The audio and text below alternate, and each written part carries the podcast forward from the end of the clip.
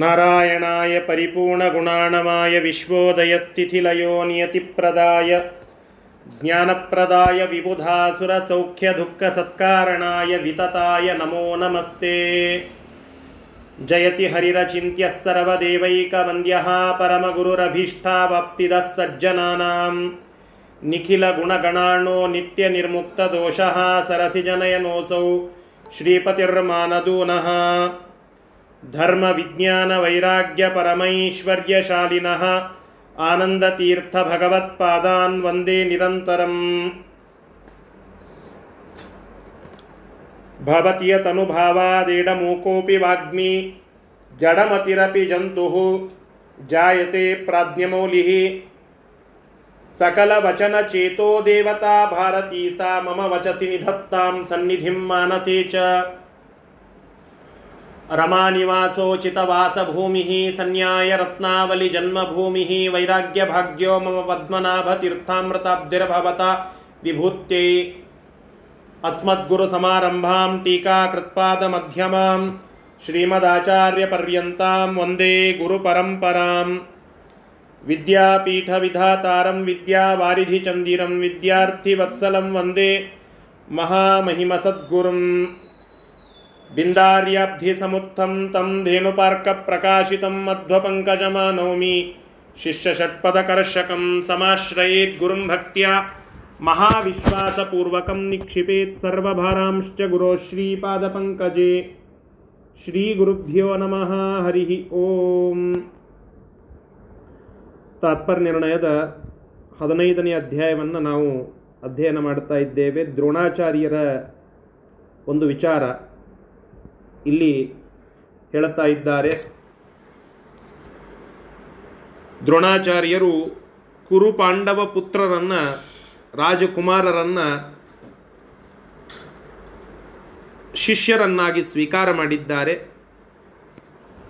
ಅವರು ಮೊಟ್ಟ ಮೊದಲಿಗೆ ಎಲ್ಲ ಶಿಷ್ಯರನ್ನ ಮುಂದೆ ನಿಲ್ಲಿಸಿ ಕೇಳುತ್ತಾರೆ, ನನ್ನದೊಂದು ಇಚ್ಛೆ ಇದೆ ಆ ಇಚ್ಛೆಯನ್ನು ಪೂರ್ಣ ಮಾಡುತ್ತೇನೆ ಅಂತ ಯಾರು ಮೊಟ್ಟ ಮೊದಲಿಗೆ ಪ್ರತಿಜ್ಞೆ ಮಾಡುತ್ತಾರೋ ಅವರನ್ನು ಜಗತ್ತಿನ ಅತ್ಯಂತ ಶ್ರೇಷ್ಠ ಧನುರ್ಧಾರಿಯನ್ನಾಗಿ ನಾನು ಮಾಡುತ್ತೇನೆ ಅಂತ ಹೇಳಿದಾಗ ಅಲ್ಲಿ ಮೊಟ್ಟ ಮೊದಲಿಗೆ ಕೈ ಎತ್ತಿದ್ದು ಅರ್ಜುನ. ಭೀಮಸೇನ ದೇವರು ಕೈ ಎತ್ತಿಲ್ಲ ಯಾಕೆ ಅನ್ನೋದನ್ನು ನಿನ್ನೆ ತಿಳಿದಿದ್ದೇವೆ.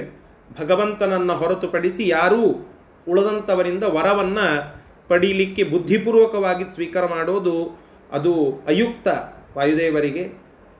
ಆದ್ದರಿಂದ ಆ ಅನುಚಿತವಾದದ್ದನ್ನು ಬಿಟ್ಟು ಅದಕ್ಕೆ ಯೋಗ್ಯರಾದಂತಹ ಇಂದ್ರಾದಿ ದೇವತೆಗಳು, ಅರ್ಥಾತ್ ಇಲ್ಲಿ ಅರ್ಜುನಾದಿಗಳಿಗೆ ಆ ಅವಕಾಶವನ್ನು ಕೊಟ್ಟು ಅರ್ಜುನನಿಂದ ಆ ಪ್ರತಿಜ್ಞೆಯನ್ನು ಮಾಡಿಸಿದ್ದಾರೆ. ಭೀಮಸೇನ ದೇವರು ಆ ಪ್ರತಿಜ್ಞೆಯನ್ನು ಮಾಡಲಿಲ್ಲ ಅಂತ ಮೂವತ್ತೆಂಟನೆಯ ಶ್ಲೋಕದವರೆಗೆ ಚಿಂತನ ಮಾಡಿದ್ದೇವೆ. ಮೂವತ್ತೊಂಬತ್ತನೆಯ ಶ್ಲೋಕದಿಂದ ಇವತ್ತಿನ ಪಾಠವನ್ನು ಪ್ರಾರಂಭ ಮಾಡಬೇಕು. ಶ್ರೀ ಗುರುಭ್ಯೋ ನಮಃ. ಹರಿ ಓಂ. तत्प्रेरितेनार्जुन तत्प्रेरितेनार्जुनेन प्रतिज्ञा तत्प्रेरितेनार्जुननेन प्रतिज्ञा कृता यदा विप्रवरस्ततः परम् यदा विप्रवरस्ततः परम् स्नेहं नितान्तं सुरराजसूनौ स्नेहं नितान्तं सुरराजसूनौ कृत्वा महास्त्राणि ददौ च तस्य कृत्वा महास्त्राणि ददौ ददौ स तस्य सपक्षपातं च चकार तस्मिन् समक्षपातं च चकार तस्मिन् करोति चास्योरुतरां प्रशंसाम् करोति चाशोरुतरां प्रशंसाम् रहस्य विद्याश्च ददौ स तस्य रहस्य विद्याश ददाति तस्य नान्यस्य कस्यापि तथा कथञ्चित् नान्यस्य कस्यापि तथा कथञ्चित्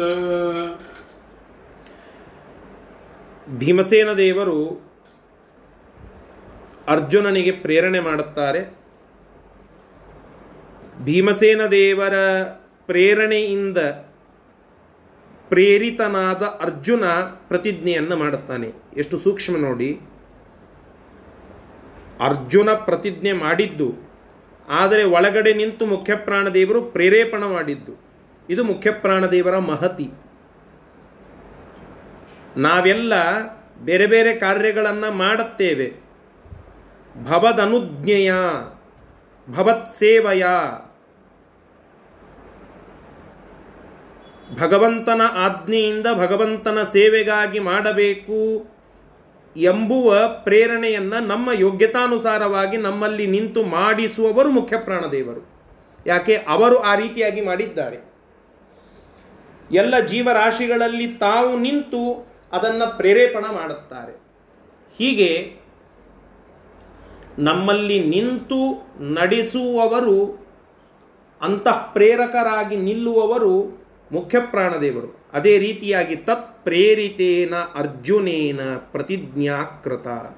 ಆ ಭೀಮಸೇನ ದೇವರಿಂದ ಪ್ರೇರಿತರಾದಂತಹ ಅರ್ಜುನ ಆ ರೀತಿಯಾಗಿ ಪ್ರತಿಜ್ಞೆಯನ್ನು ಮಾಡಿದ್ದಾನೆ. ಆ ವಿಪ್ರಶ್ರೇಷ್ಠರಾದ ದ್ರೋಣಾಚಾರ್ಯರು ಅಂದಿನಿಂದ ಪಾಠ ಪ್ರಾರಂಭ ಮಾಡುತ್ತಾರೆ. ಸ್ವಲ್ಪ ಅರ್ಜುನನ ಮೇಲೆ ಹೆಚ್ಚಿನ ಪ್ರೀತಿ.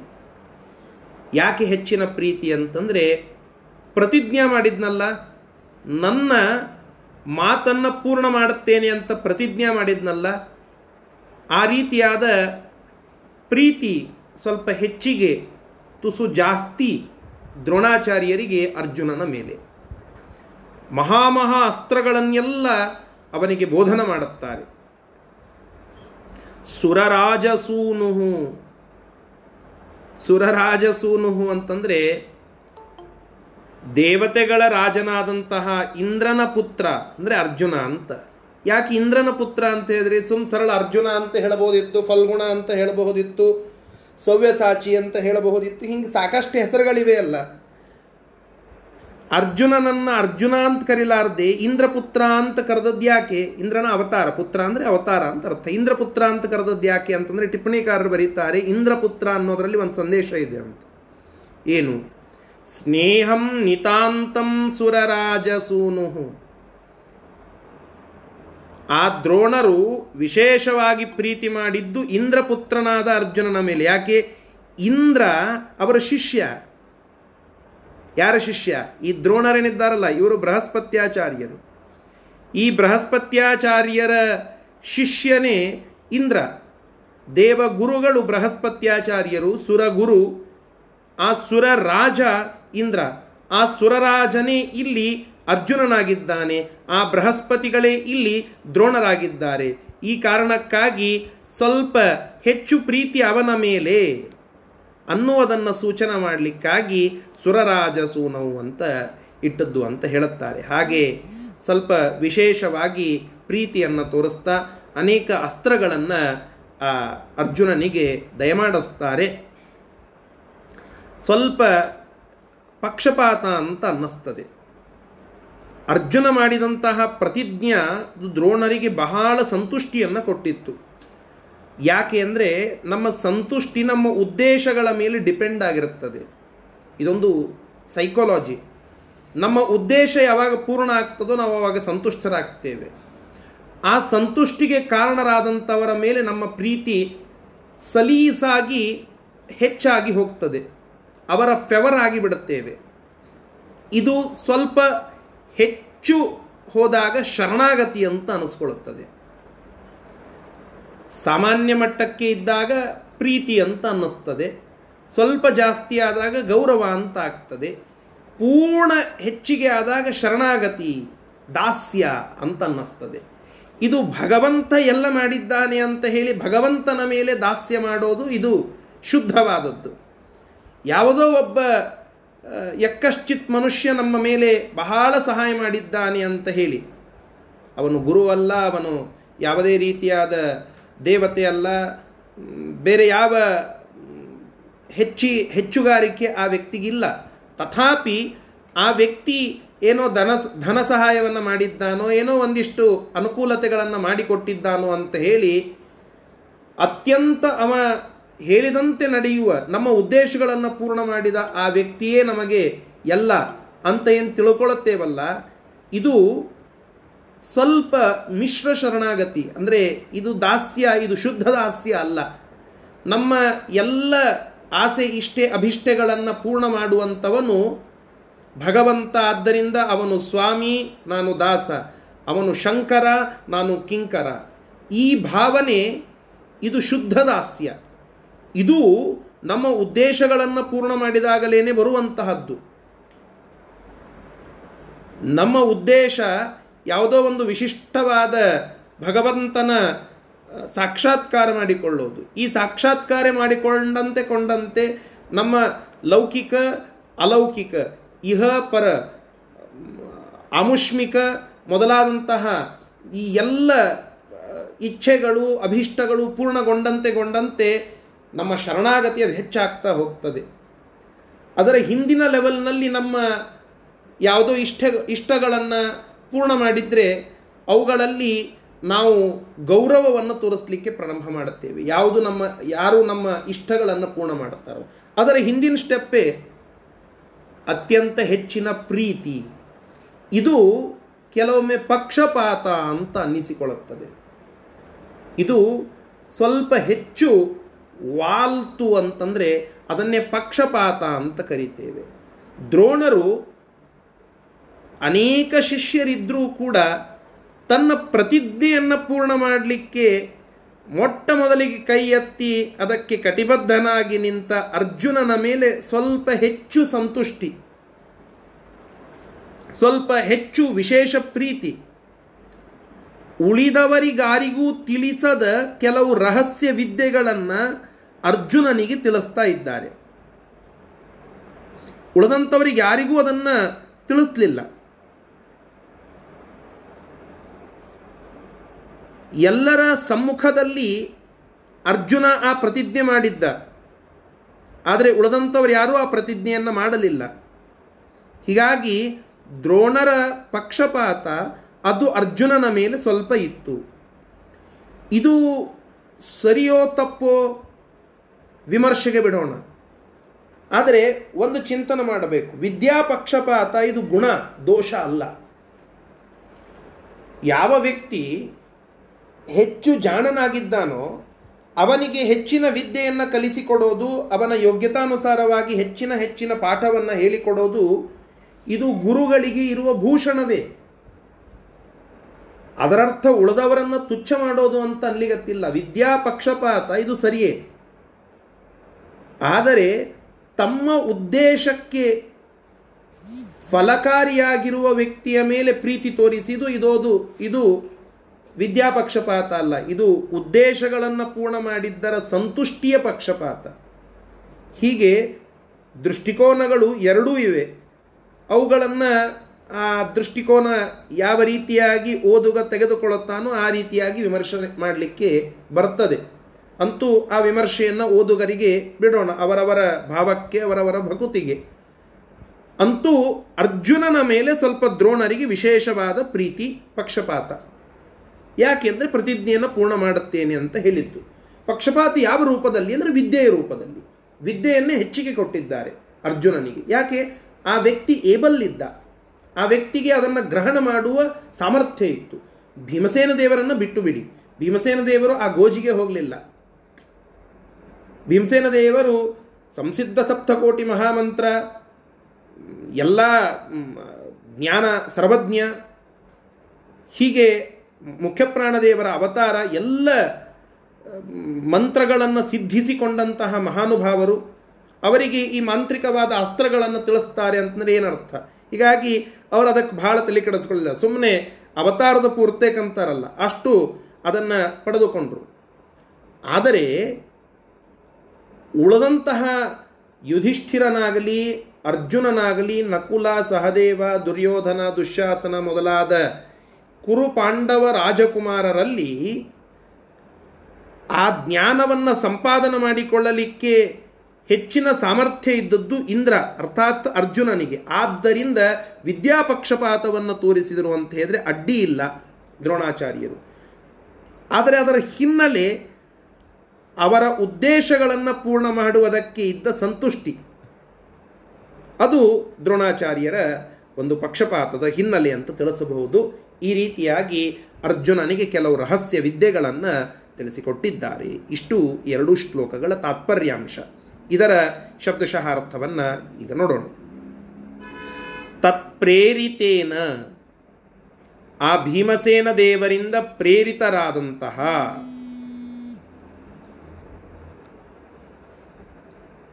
ಅರ್ಜುನೇನ ಅರ್ಜುನನಿಂದ ಪ್ರತಿಜ್ಞಾಕೃತ ಪ್ರತಿಜ್ಞೆಯು ಮಾಡಲ್ಪಟ್ಟಿತು. ಪ್ರತಿಜ್ಞೆಯನ್ನು ಮಾಡಿದರು ಅಂತ ತಾತ್ಪರ್ಯ. ಅರ್ಜುನ ಭೀಮಸೇನ ದೇವರಿಂದ ಪ್ರೇರಿತನಾಗಿ ಪ್ರತಿಜ್ಞೆಯನ್ನು ಮಾಡಿದ. ಯದಾ ವಿಪ್ರವರಹ ತತಃ ಪರಂ. ಹಾಗೆ ಆ ಪ್ರತಿಜ್ಞೆಯನ್ನು ಮಾಡಿದ ಸಂದರ್ಭದಲ್ಲಿ ಯದಾ ಯಾವಾಗ ಮಾಡಿದನೋ ಆವಾಗ ವಿಪ್ರವರಹ ವಿಪ್ರಶ್ರೇಷ್ಠರಾದ ದ್ರೋಣರೂ ಪರಂ ಭಾರೀಯಾದಂತಹ ಸ್ನೇಹಂ ಪ್ರೀತಿಯನ್ನು ನಿತಾಂತಂ ಯಾವಾಗಲೂ ಸುರರಾಜಸೂನೌ ಇಂದ್ರಪುತ್ರನಾಗಿರತಕ್ಕಂತಹ, ಆ, ಅರ್ಜುನನ ಮೇಲೆ ಹೆಚ್ಚಿನ ಪ್ರೀತಿಯನ್ನೇ ಕೃತ್ವ ಮಾಡುತ್ತಾ ತಸ್ಯ ಅವನಿಗೆ ಮಹಾಸ್ತ್ರಾಣಿ ದದೌ, ಮಹಾ ಅಸ್ತ್ರಗಳನ್ನೆಲ್ಲ ನೀಡಿದರು. ಸಹ ಆ ದ್ರೋಣರು ಪಕ್ಷಪಾತಂ ತಸ್ಮಿನ್ ಚಕಾರ. ಆ ಅರ್ಜುನನಲ್ಲಿ ಸ್ವಲ್ಪ ಪಕ್ಷಪಾತವನ್ನು ಮಾಡಿದರು.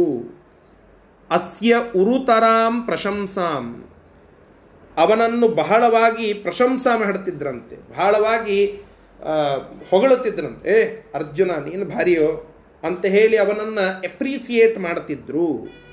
ಮತ್ತು ರಹಸ್ಯ ವಿದ್ಯಾ ಭಾರಿ ಅನೇಕ ರಹಸ್ಯ ವಿದ್ಯೆಗಳನ್ನೆಲ್ಲ ಸಹ ಆ ದ್ರೋಣರು ತಸ್ಯ ಆ ಅರ್ಜುನನಿಗೆ ದಧವು ತಿಳಿಸಿದರು ಕೊಟ್ಟರು ಅನ್ಯಸ್ಯ ಬೇರೆ ಯಾರಿಗೂ ಕಸ್ಯಾಪಿ ಮತ್ತೊಂತಹ, ಮತ್ತೊಂದಿಷ್ಟು ಯಾವ ವಿದ್ಯಾರ್ಥಿಗಳಿಗೂ ಕೊಡದೇ ಇರುವ, ಕಥಂಚಿತ ಯಾರ ಕಡೆಗೂ ಇಲ್ಲದೇ ಇರುವ ಕೆಲವು ವಿದ್ಯೆಯನ್ನು ತಥಾ ತಸ್ಯ ದದವು ಅವನಿಗೆ, ಅರ್ಜುನನಿಗೆ ಇವರು ಕೊಟ್ಟರು ಅಂತ ತಿಳಿಸ್ತಾ ಇದ್ದಾರೆ. ಸರಿ ಮುಂದಿನ ಶ್ಲೋಕ. भीमः समस्तं प्रतिभाबलेन। भीमः समस्तं प्रतिभाबलेन। जानन् स्नेहं त्वद्वितीयं कनिष्ठे। जानन् स्नेहं त्वद्वितीयं कनिष्ठे। द्रोणस्य कृत्वा सकलास्त्रवेदिनम् द्रोणस्य कृत्वा सकलास्त्रवेदिनम् कर्तुं पार्थं नार्जुनवच्चकार कर्तुं पार्थं नार्जुनवच्चकार ಅಲ್ಲ ಭೀಮಸೇನ ದೇವರು ಈ ಪಕ್ಷಪಾತಕ್ಕೆ ಒಳಗಾಗಲಿಲ್ಲೇನು? ಸಾಮಾನ್ಯ ಪ್ರಶ್ನೆ ಏನು ಬರ್ತದೆ. ನಾನು ಇನ್ನಾಗ ಅದನ್ನು ಸ್ವಲ್ಪ ಸಂಕ್ಷೇಪ ಮಾಡಿ ಹೇಳಿದೆ. ಅರ್ಜುನಾದಿಗಳಿಗೆ ಇಷ್ಟು ಸಾಮರ್ಥ್ಯ ಇದೆ ಎಂದ ಮೇಲೆ ನೀವೇ ಹೇಳುವಂತೆ ಮುಖ್ಯ ದೇವರಿಗಂತೂ ಹೆಚ್ಚಿನ ಸಾಮರ್ಥ್ಯ. ಮುಂದೆ ನೂರು ಜನ ಕೌರವರನ್ನು ಕೊಲ್ಲುವುದು ಭೀಮಸೇನ ದೇವರೇ.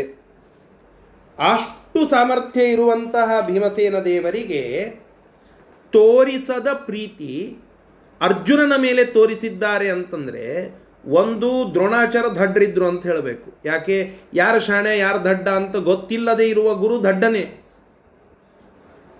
ಒಬ್ಬ ಗುರು ಮುಂದೆ ಇರುವ ಶಿಷ್ಯರಲ್ಲಿ ಯಾರ ಬಲ ಎಷ್ಟು, ಯಾರ ಯೋಗ್ಯತೆ ಎಷ್ಟು ಅಂತ ಅವನಿಗೆ ಗೊತ್ತಾಗದೇ ಹೋದರೆ ಅವನು ದಡ್ಡನೆ ಅಂತಾದರೂ ಒಪ್ಪಿಕೊಳ್ಳಿ ಒಂದು ಇಲ್ಲ ಭೀಮಸೇನ ದೇವರಿಗೆ ಆ ಸಾಮರ್ಥ್ಯ ಇಲ್ಲ ಅಂತಾದರೂ ಒಪ್ಪಿಕೊಳ್ಳಿ ಒಂದು. ಎರಡು ಹೇಗೆ ಕೊಡುತ್ತದೆ? ಭೀಮಸೇನ ದೇವರಿಗೆ ಸಾಮರ್ಥ್ಯ ಇತ್ತು, ಇತ್ತ ದ್ರೋಣಾಚಾರ್ಯರು ಶಾಣ್ಯರು ಇದ್ದರು ಅನ್ನೋದು ಹೆಂಗೆ ಕೊಡುತ್ತದೆ? ದ್ರೋಣಾಚಾರ್ಯನ ದಡ್ ಅನ್ಲಿಕ್ಕೆ ಬರಂಗಿಲ್ಲ, ಬೃಹಸ್ಪತ್ಯಾಚಾರ್ಯರು. ಭೀಮಸೇನ ದೇವರಿಗೆ ಶಕ್ತಿ ಇಲ್ಲ ಅಂತ ಅನ್ಲಿಕ್ಕೆ ಬರಂಗಿಲ್ಲ ಮುಖ್ಯ ದೇವರು. ಹೀಗೆ ವೈದಿಕವಾಗಿ ಪ್ರಶ್ನೆಗಳನ್ನು ಮಾಡಿಕೊಳ್ಳಬೇಕು, ವೈದಾಂತಿಕವಾಗಿ ಪ್ರಶ್ನೆಯನ್ನು ಮಾಡಿಕೊಳ್ಳಬೇಕು ಅಂದರೆ ಭೀಮ ದಡ್ಡ ಅಂತಾದರೂ ಅನ್ನಿ ಇಲ್ಲ ದ್ರೋಣರು ದಡ್ರಂತು ಅನ್, ಅಂತಾದರೂ ಅನ್ನಿ. ಅಥವಾ ಭೀಮನಿಗೆ ಸಾಮರ್ಥ್ಯ ಇತ್ತು, ದ್ರೋಣರಿಗಿದ್ದಿದ್ದಿಲ್ಲ, ಗುರುತ್ವ ತೆಗೆದುಕೊಳ್ಳಲಿಕ್ಕೆ ಅಂತಾದರೂ ಅನ್ನಿ. ಅಥವಾ ಭೀಮನಿಗೆ ಸಾಮರ್ಥ್ಯ ಇದ್ದಿದ್ದಿಲ್ಲ, ಶಿಷ್ಯತ್ವ ವಹಿಸಲಿಕ್ಕೆ ಅಥವಾ ಪಕ್ಷಪಾತಕ್ಕೆ ಯೋಗ್ಯನಾಗಲಿಕ್ಕೆ ಅಂತಾದರೂ ಅನ್ನಿ. ಹೀಗೆ ಗುರುಗಳಿಗೆ ಪ್ರೀತಿ ಹುಟ್ಟಿಸುವಂತಹ ಕಾರ್ಯ ಭೀಮ ಮಾಡಲಿಲ್ಲ ಯಾಕೆ? ಅರ್ಜುನ ಮಾಡಿದ ಅವನನ್ನು ಪ್ರಶಂಸನ ಮಾಡಿದರು. ಭೀಮನೇ ಮಾಡಲಿಲ್ಲಲ್ಲ. ನೀವೆಲ್ಲ ಹೇಳೋದು ಸರಿ. ಮುಂದೆ ಭೀಮ ಹಿಡಿಂಬಾಸುರನನ್ನು ಕೊಂದ, ಬಕಾಸುರನನ್ನು ಕೊಂದ ನೂರು ಜನ ಕೌರವರನ್ನು ಕೊಂದ, ಇವೆಲ್ಲ ಸರಿ. ಆದರೆ ಆ ಶಕ್ತಿ ಸಾಮರ್ಥ್ಯ ಅಲ್ಲಿ ತೋರಿಸ್ಲಿಲ್ಲ ಯಾಕೆ? ಒಬ್ಬ ಪುವರ್ ಸ್ಟೂಡೆಂಟ್ ಆಗಿದ್ನ? ಅಥವಾ ಅಂಡರ್ ಎವರೇಜ್ ಸ್ಟೂಡೆಂಟ್ ಆಗಿದ್ನ ಭೀಮ? ಅಂತ ಪ್ರಶ್ನೆ ಮಾಡಿಕೊಂಡ್ರೆ ಅದಕ್ಕೆ ಉತ್ತರವನ್ನು ಇಲ್ಲಿ ಆಚಾರ್ಯರು ನಮಗೆ ತಿಳಿಸಿಕೊಡುತ್ತಾ ಇದ್ದಾರೆ. ಬಹಳ ಸೂಕ್ಷ್ಮವಾಗಿ ಆ ವಿಷಯವನ್ನು ಚಿಂತನೆ ಮಾಡುತ್ತಾರೆ. ನೋಡಿ, ಮಹಾಭಾರತದ ಅಧ್ಯಯನಕ್ಕೆ ಎಷ್ಟು ಪೂರಕ ತಾತ್ಪರ್ಯ ನಿರ್ಣಯ ಅಂತನ್ನೋದು ಇವೆಲ್ಲದರಿಂದ ಗೊತ್ತಾಗ್ತದೆ. ಅರ್ಜುನ ದ್ರೋಣರಿಗೆ ಪ್ರೀತಿ ಪಾತ್ರನಾದ ವಿದ್ಯಾರ್ಥಿ. ಇಷ್ಟು ಓದಿ ಮುಗಿಸೋಗ್ಬಿಡುತ್ತಿದ್ವಿ. ಭೀಮ ಯಾಕಲ್ಲ ಭೀಮ ಯಾಕೆ ಆಗಲಿಲ್ಲ.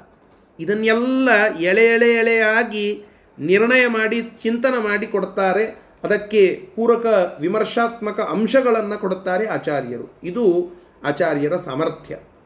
ಇದು ಆಚಾರ್ಯರು ನಮಗೆ ಹಾಕಿಕೊಡುವಂತಹ ದಿಶಾ, ದಿಕ್ಕು, ಓದಿನ ದಿಕ್ಕು. ಅದಕ್ಕಾಗಿ ಅವರನ್ನು ಜಗದ್ಗುರುಗಳು ಅಂತ ನಾವು ಆರಾಧನೆ ಮಾಡೋದು. ಹಾಗೆ ಇಲ್ಲಿ ಆ ವಿಷಯವನ್ನು ತಿಳಿಸ್ತಾ ಇದ್ದಾರೆ. ಭೀಮಃ ಸಮಸ್ತಂ ಪ್ರತಿಭಾಬಲೇನ ಜಾನನ್. ಅಲ್ರಿ, ಭೀಮಸೇನ ದೇವರಿಗೆ ಗುರುಗಳ ಅವಶ್ಯಕತೆ ಇಲ್ಲ. ಅವರಿಗೆ ಸಮಸ್ತ ಜ್ಞಾನ ಸ್ವಯಂ ಅವರ ಪ್ರತಿಭಾ. ಆ ಬಲದಿಂದಲೇ ಅವರಿಗಿದೆ. ಪ್ರತಿಭಾ ಪ್ರಭಾ ಅವರಿಗಿದೆ.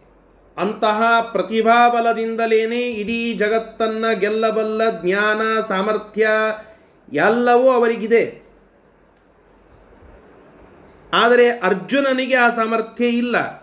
ಹೀಗಾಗಿ ದ್ರೋಣರಿಂದ ಅವನು ಸ್ತುತ್ಯನಾಗಿ, ಅರ್ಥಾತ್ ಎಪ್ರಿಸಿಯೇಬಲ್ ಸ್ಟೂಡೆಂಟ್ ಅಂತ ಅನ್ನಿಸಿಕೊಂಡಂಥವನಾಗಿ ಆ ಪ್ರೀತಿಯನ್ನು ಪಡೆದುಕೊಂಡು ಜಗತ್ತಿನಲ್ಲಿ ವಿಖ್ಯಾತನಾಗಲಿ ಅಂತನ್ನೋದು ಭೀಮಸೇನ ದೇವರು ತೋರಿಸಿದ ಒಂದು ಕಾರುಣ್ಯ.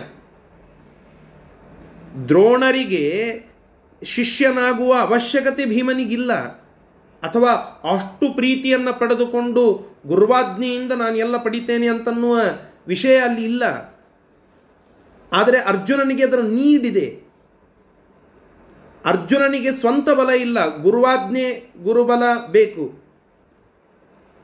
ಭೀಮನಿಗೆ ಗುರುಬಲ ಇಲ್ಲ, ಸ್ವಯಂ ಪ್ರತಿಭಾ ಸಾಮರ್ಥ್ಯ. ಗುರುಬಲ ಅಂದರೆ ಗುರು ಅಂದರೆ ದೇವರು. ಆ ದೇವರ ಬಲ ಅವನಿಗಿದೆ. ಆದರೆ ಅರ್ಜುನನಿಗೆ ಹಾಗಲ್ಲ. ತನ್ನ ಗುರು ಸುರಗುರು ಆದ ದ್ರೋಣರ, ಅರ್ಥಾತ್ ಬೃಹಸ್ಪತ್ಯಾಚಾರ್ಯರ ವಿಶೇಷವಾದಂತಹ ಪ್ರೀತಿ ಅವನಿಗೆ ಅವಶ್ಯಕತೆ ಇದೆ. ಅದಕ್ಕೆ ಪೂರಕ ಮುಂದಿನ ಅಂಶಗಳೆಲ್ಲ. ಯಾವ ಅಸ್ತ್ರಶಸ್ತ್ರ ವಿದ್ಯೆಗಳನ್ನು ತಿಳಿಯದ ಭೀಮಸೇನ ದೇವರು ಬಕಾಸ್ ಅಸ್ತ್ರಶಸ್ತ್ರ ವಿದ್ಯೆ ತಿಳಿದಿಲ್ಲ ಅಂತಂದರೆ ಪೂರ್ಣ ಏನೂ ಅಲ್ಲ ಅಂತಲ್ಲ. ದಿ ಅರ್ಜುನನಂತೆ ಅಷ್ಟು ಅಸ್ತ್ರಜ್ಞಾನವನ್ನು ಪಡೆಯದೇ ಇರುವಂತಹ ಧನುರ್ಧಾರಿ ಅಂತ ಅನ್ನಿಸಿಕೊಳ್ಳದೇ ಇರುವ ಭೀಮ ಬಕಾಸುರನನ್ನು ಕೊಂದಾಕ್ತಾನೆ. ಯಾವ ಅಸ್ತ್ರಗಳನ್ನು, ಶಸ್ತ್ರಗಳನ್ನು, ಧನಸ್ಸನ್ನು, ಗದೆಯನ್ನು ಇಟ್ಟುಕೊಂಡು ಹೋಗದೆ ಬಂಡಿಯನ್ನವನುಂಡು ಬಂಡಬಕನನ್ನು ಕೊಂಡು ಪುಂಡವೀರೆನಿಸಿಕೊಂಡೆ ಅಂತ ಹೇಳುತ್ತಾರೆ ಕೋರವಾರೇಶ ಸ್ತುತಿಯಲ್ಲಿ. ಬಂಡಬಕನನ್ನ ಏನೂ ಆಯುಧಗಳನ್ನು ಇಟ್ಟುಕೊಳ್ಳದೆ ಕೊಂದ ಭೀಮ ಹಿಡಿಂಬಾಸುರನನ್ನು ಯಾವ ಅಸ್ತ್ರಶಸ್ತ್ರಗಳ ಜ್ಞಾನ ಇಲ್ಲದೆ ಕೊಂದ ಭೀಮ ಅಲ್ಲಲ್ಲಿ ಅಲ್ಲಲ್ಲಿ ಗದೆಯನ್ನು ಬಳಸಿದ್ದು ಹೊರತು ಉಳಿದದ್ದೆಲ್ಲ ಕಡೆಗೆ ತನ್ನ ಯಾವ ಅಸ್ತ್ರ ಶಸ್ತ್ರಗಳನ್ನು ಬಳಸದೆ, ಯಾವ ಆಯುಧಗಳನ್ನು ಹಿಡಿಯದೆ ನೂರು ಜನ ಕೌರವರನ್ನು ಹೊಸಕಿ ಹಾಕಿದ ಭಾರೀ ಬಲಿಷ್ಠ ಭೀಮ. ಇವೆಲ್ಲ ಏನು? ಇವೆಲ್ಲ ಪ್ರತಿಭಾಬಲದಿಂದ ಬಂದ ಸಾಮರ್ಥ್ಯ. ಇವೆಲ್ಲ ಪ್ರತಿಭಾಬಲದಿಂದ ಬಂದ ಸಾಮರ್ಥ್ಯ. ಜರಾಸಂಧನನ್ನು ಕೊಲ್ಲುವಾಗ ಕೃಷ್ಣ ಅವನನ್ನು ಮಾರ್ಗದರ್ಶನ ಮಾಡುತ್ತಾನೆ. ಉಳಿದಂಥವರು ಯಾರೂ ಮಾರ್ಗದರ್ಶನ ಮಾಡಿದ್ದಿಲ್ಲ. ಯಾವ ವ್ಯಕ್ತಿಯೂ ಮಾರ್ಗದರ್ಶನ ಮಾಡಿದ್ದಿಲ್ಲ. ಸ್ವಯಂ ಬಲರಾಮ ಗುರುಸ್ಥಾನದಲ್ಲಿ ಇಲ್ಲಿ ನಿಂತರೂ ಎಲ್ಲೂ ಹಿಂಗೆ ಮಾಡು ಭೀಮ, ಹಂಗೆ ಮಾಡು ಭೀಮ ಅಂತ ಯುದ್ಧದಲ್ಲಿ ಅವನಿಗೆ ಹೇಳಿಕೊಟ್ಟದ್ದು ಇತ್ಯಾದಿಗಳು ಎಲ್ಲೂ ಇಲ್ಲ. ಯಾಕೆ ಅಂದರೆ ಭೀಮಃ ಸಮಸ್ತಂ ಪ್ರತಿಭಾಬಲೇನ ಜಾನನ್. ಭೀಮಸೇನ ದೇವರ ಬಲ, ಅದು ಸ್ವಾಭಾವಿಕ ಬಲ, ಔಪಾಧಿಕ ಅಲ್ಲ. ಹಿಂದೆ ತಾತ್ಪರ್ಯ ನಿರ್ಣಯದ ಮೊದಲನೇ ಅಧ್ಯಾಯ, ಎರಡನೇ ಅಧ್ಯಾಯದಲ್ಲಿ ಇದನ್ನು ತಿಳಿಸಿದ್ದಾರೆ. ಆ ಬಲ, ಅದು ಸ್ವಾಭಾವಿಕ ಬಲ, ಅದು ಔಪಾಧಿಕ ಬಲ ಅಲ್ಲ. ಆದರೆ ಅರ್ಜುನನಿಗೆ ಬೇಕಾಗಿದ್ದು ಔಪಾಧಿಕ, ಒಬ್ಬರ ಆಲಂಬನದಿಂದ ಅವನಿಗೆ ಬಲ ಬೇಕಾಗಿದೆ. ಆದ್ದರಿಂದ ದ್ರೋಣರ ಪ್ರೀತಿಯನ್ನು ಪಡೆಯೋದು ಅವನಿಗೆ ಬೇಕಾದದ್ದು ಅಂತ ಹೇಳಿ ಅವನನ್ನು ಮುಂದೆ ಮಾಡಿದ ಭೀಮ. ಇದು ಭೀಮಸೇನ ದೇವರ ಕಾರುಣ್ಯ. ಸಕಲ ಅಸ್ತ್ರಗಳನ್ನು ನೀನು ತಿಳಿ, ನೀನು ಗುರುಸೇವೆಯನ್ನು ಮಾಡು ಅಂತ ಹೇಳಿ ಮುಂದೆ ಕಳಿಸಿದ ಭೀಮ ಅಷ್ಟು ಗುರುಸೇವೆಯನ್ನು ಮಾಡಲಿಲ್ಲ. ಅದರರ್ಥ ಗುರುಸೇವೆಯನ್ನು ಮಾಡೋದು ತೋರಿಸ್ಲಿಲ್ಲಲ್ಲ ಭೀಮ ಅಂತಲ್ಲ. ಗುರುಸೇವೆಯನ್ನು ಕೃಷ್ಣನಿಗೆ ಮಾಡಿ ತೋರಿಸ್ತಾನೆ. ಕೃಷ್ಣನ ಸೇವೆಯನ್ನು ಮಾಡಿ ನಾನು ಗುರುಸೇವೆಯನ್ನು ಮಾಡಿದ್ದು ಅಂತ ತೋರಿಸ್ತಾನೆ. ಗುರುಸೇವೆಯನ್ನು ಮಾಡಬೇಕು ಅನ್ನುವ ಭರದಲ್ಲಿ ನನ್ನ ಗುರು ಯಾರು ಅಂತನ್ನೋದನ್ನು ಜಗತ್ತು ತಿಳಿಯದೆ ಹೋದಿತ್ತು ಅದಕ್ಕಾಗಿ ನಾನು ದ್ರೋಣರ ಸೇವೆಯನ್ನು ಹೆಚ್ಚು ಮಾಡೋದು ಬೇಡ. ಸುಮ್ಮನೆ ಸ್ವಲ್ಪ ಲೌಕಿಕ ಸಂದೇಶ ಕೊಡಲಿಕ್ಕೆ ಗುರು ಸೇವಾ ಮಾಡಬೇಕು ಅನ್ನೋದಕ್ಕೆ ಮಾಡೋದು. ಆದರೆ ನನ್ನ ಗುರು ಸ್ವಯಂ ಜಗನ್ನಾಥ, ಜಗದೀಶ, ಕೃಷ್ಣ, ಭಗವಂತ ಅನ್ನೋದು ಸೂಚ್ಯವಾಗಿ ಅಲ್ಲಿ ತೋರಿಸಿಕೊಡುತ್ತಾರೆ. ಅಸ್ತ್ರವಿದ್ಯಾ ದ್ರೋಣರ ಹತ್ತಿರ ಕಲೀಲಿಕ್ಕೆ ಹೋಗಲಿಲ್ಲ ಭೀಮ. ಅಸ್ತ್ರಜ್ಞ, ಪೂರ್ಣಪ್ರಜ್ಞೆ, ಎಲ್ಲ ಅಸ್ತ್ರಗಳ ಜ್ಞಾನ ಅವನಿಗಿದೆ, ಆದರೆ ಅದನ್ನು ಹೆಚ್ಚು ಪ್ರಕಟ ಮಾಡಲಿಕ್ಕೆ ಹೋಗಲಿಲ್ಲ. ಅವನಿಗೆಲ್ಲ ಅಂಗೈನಲ್ಲಿ ಮುಖ್ಯ ದೇವರಿಗೆ ಯಾವ ವಿದ್ಯೆ ನೀವು ಕೊಡಲಿಕ್ಕೆ ಹೋಗ್ತೀರಿ? ಎಲ್ಲ ಕರತಲಾಮಲಕವಾಗಿರುವಂತಹ ಜ್ಞಾನ, ಇಷ್ಟು ಪೂರ್ಣಪ್ರಜ್ಞನಾದಂತಹ ಭಗವಂತನ ಶಿಷ್ಯ ಭೀಮಸೇನ, ಅವನಿಗೆ ಅರ್ಜುನನಂತೆ ದರ್ದಿಲ್ಲ. ಯಾವುದು? ದ್ರೋಣರಿಂದ ಅನೇಕ ರಹಸ್ಯ ವಿದ್ಯೆಗಳನ್ನು ಪಡೆಯಬೇಕೆಂಬುವ ದರ್ದು ಭೀಮಸೇನ ದೇವರಿಗಿಲ್ಲ ಇದನ್ನು ಸೂಚ್ಯವಾಗಿ ಅಲ್ಲಿ ತಿಳಿಸಿಕೊಡುತ್ತಾ ಇದ್ದಾರೆ. ಇಷ್ಟು ಈ ಒಂದು ಶ್ಲೋಕದ ವಿಚಾರ. ಇದರ ಶಬ್ದಶಃ ಅರ್ಥವನ್ನು ಈಗ ನೋಡೋಣ. ಭೀಮ ಭೀಮಸೇನ ದೇವರು ಸಮಸ್ತಂ ಎಲ್ಲವನ್ನು ಪ್ರತಿಭಾಬಲೇನ ಜಾನನ್. ತನ್ನ ಭಾರೀಯಾದ ಪ್ರತಿಭಾ ಸಾಮರ್ಥ್ಯದಿಂದ ತಿಳಿದಂಥವನಾಗಿದ್ದ ತೂ ಅದ್ವಿತೀಯಂ, ಅದೇ ತ್ವದ್ವಿತೀಯಂ ಅಂತಾಗಿದೆ. ತೂ ತು ಪ್ಲಸ್ ಅದ್ವಿತೀಯಂ, ತ್ವದ್ವಿತೀಯಂ. ಅದ್ವಿತೀಯ ಮತ್ತೊಬ್ಬ ಯಾರೂ ಇಲ್ಲದೇ ಇರುವಂತಹ ಅದ್ವಿತೀಯವಾದಂತಹ ಸ್ನೇಹಂ ಅಂದರೆ ಪ್ರೀತಿಯನ್ನು ದ್ರೋಣಸ್ಯ ಕೃತ್ವ ದ್ರೋಣರಿಗೆ ಅದನ್ನು ಅರ್ಜುನನಲ್ಲಿ ಹುಟ್ಟಿಸಿ, ಸಕಲ ಅಸ್ತ್ರವೇದಿನಂ ಕರ್ತುಂ ಆ ತನ್ನ ತಮ್ಮ ಅರ್ಜುನನನ್ನು ಎಲ್ಲ ಪಾರ್ಥಂ, ಪಾರ್ಥನನ್ನು ಸಕಲ ಅಸ್ತ್ರವೇದಿನಂ, ಎಲ್ಲ ಅಸ್ತ್ರಗಳ ಜ್ಞಾನವುಳ್ಳಂಥವನನ್ನಾಗಿ ಮಾಡಬೇಕೆಂಬುದು ಆ ಭೀಮಸೇನ ದೇವರ ಇಚ್ಛಾ. ಆದ್ದರಿಂದ ದ್ರೋಣರಿಗೂ ಪ್ರೇರೇಪಣೆ ಮಾಡುತ್ತಾರೆ ಅರ್ಜುನನಿಗೂ ಪ್ರೇರೇಪಣೆ ಮಾಡುತ್ತಾರೆ. ಹೀಗೆ ಅವರಿಬ್ಬರಲ್ಲಿ ಪ್ರೀತಿಯನ್ನು ಹುಟ್ಟಿಸಿ, ಸಕಲ ಅಸ್ತ್ರವೇದಿನಂ ಕನಿಷ್ಯೆ, ಎಲ್ಲ ಅಸ್ತ್ರ ವಿದ್ಯೆಗಳನ್ನು ಬಲ್ಲಂತವನನ್ನಾಗಿ ಮಾಡಿ, ಮಾಡುತ್ತಾನೆ ಭೀಮ ಅರ್ಜುನನನ್ನು. ನ ಅರ್ಜುನವಚ್ಚಕಾರ ಅರ್ಜುನನಂತೆ ಭೀಮಸೇನ ದೇವರು ಮಾಡಲಿಲ್ಲ. ಯಾಕೆ? ಮೊದಲೇ ಹೇಳಿದ್ರಲ್ಲ ಪ್ರತಿಭಾಬಲೇನ ಜಾನ ಪ್ರತಿಭಾಶಕ್ತಿಯಿಂದಲೇ ಸಂಪನ್ನನಾದಂತಹ ಭೀಮಸೇನ ದೇವರಿಗೆ ಅದರ ಅವಶ್ಯಕತೆ ಇಲ್ಲ ಅಂತ ಸ್ಪಷ್ಟವಾಗಿ ತಿಳಿಸ್ತಾ ಇದ್ದಾರೆ. ಮುಂದಿನ ಶ್ಲೋಕ. नैवातियत्नेन ददर्श लक्ष्यम् नैवातियत्नेन ददर्श लक्ष्यम् शुश्रूषायाम् पार्थमग्रे करोति शुश्रूषायाम् पार्थमग्रे करोति स्वबाहुवीर्याद् भगवत्प्रसादात् स्वबाहुवीर्याद् भगवत्प्रसादात् निहन्मि शत्रून् किमनेन चेति निहन्मि शत्रून् किमनेन ಕಿಮನೇನ ಚೇತಿ. ಭೀಮಸೇನ ದೇವರು ಹೇಳುತ್ತಾರೆ ಅತಿಯತ್ನೇನ ನೈವ ಅತಿಯತ್ನೇನ. ಏ ಭಾಳ ಕಷ್ಟಪಟ್ಟು ಇತ್ಯಾದಿಗಳೇನೂ ಇಲ್ಲ, ಹೆಚ್ಚು ಪ್ರಯತ್ನ ಇಲ್ಲದೆ. ಲಕ್ಷ್ಯಂ ದದರ್ಶ. ಭೀಮಸೇನ ದೇವರು ಬಹಳ ಕಷ್ಟಪಟ್ಟು ಈ ಅರ್ಜುನ ಎಲ್ಲ ಹಿಂಗೆ ಆ, ಬಾಣವನ್ನು ಎತ್ತಿ, ಧನಸ್ಸನ್ನು ಎತ್ತಿ, ಬಾಣವನ್ನು ತೆಗೆದುಕೊಂಡು ಹೂಡಿ ಇಷ್ಟು ಲಕ್ಷ್ಯ ಕೊಟ್ಟು ಅಲ್ಲೇ ಮಾಡಬೇಕು. ಹೀಗೆ ಇಷ್ಟೆಲ್ಲ ಕಷ್ಟಪಟ್ಟು ಮಾಡುವ ಅವಶ್ಯಕತೆ ಇದ್ದಿದ್ದಿಲ್ಲ ಭೀಮಸೇನ ದೇವರಿಗೆ. ಏನು ಮಾಡ್ತಾರೋ ಅದು ಪರ್ಫೆಕ್ಟೇ ಇರ್ತಿತ್ತು.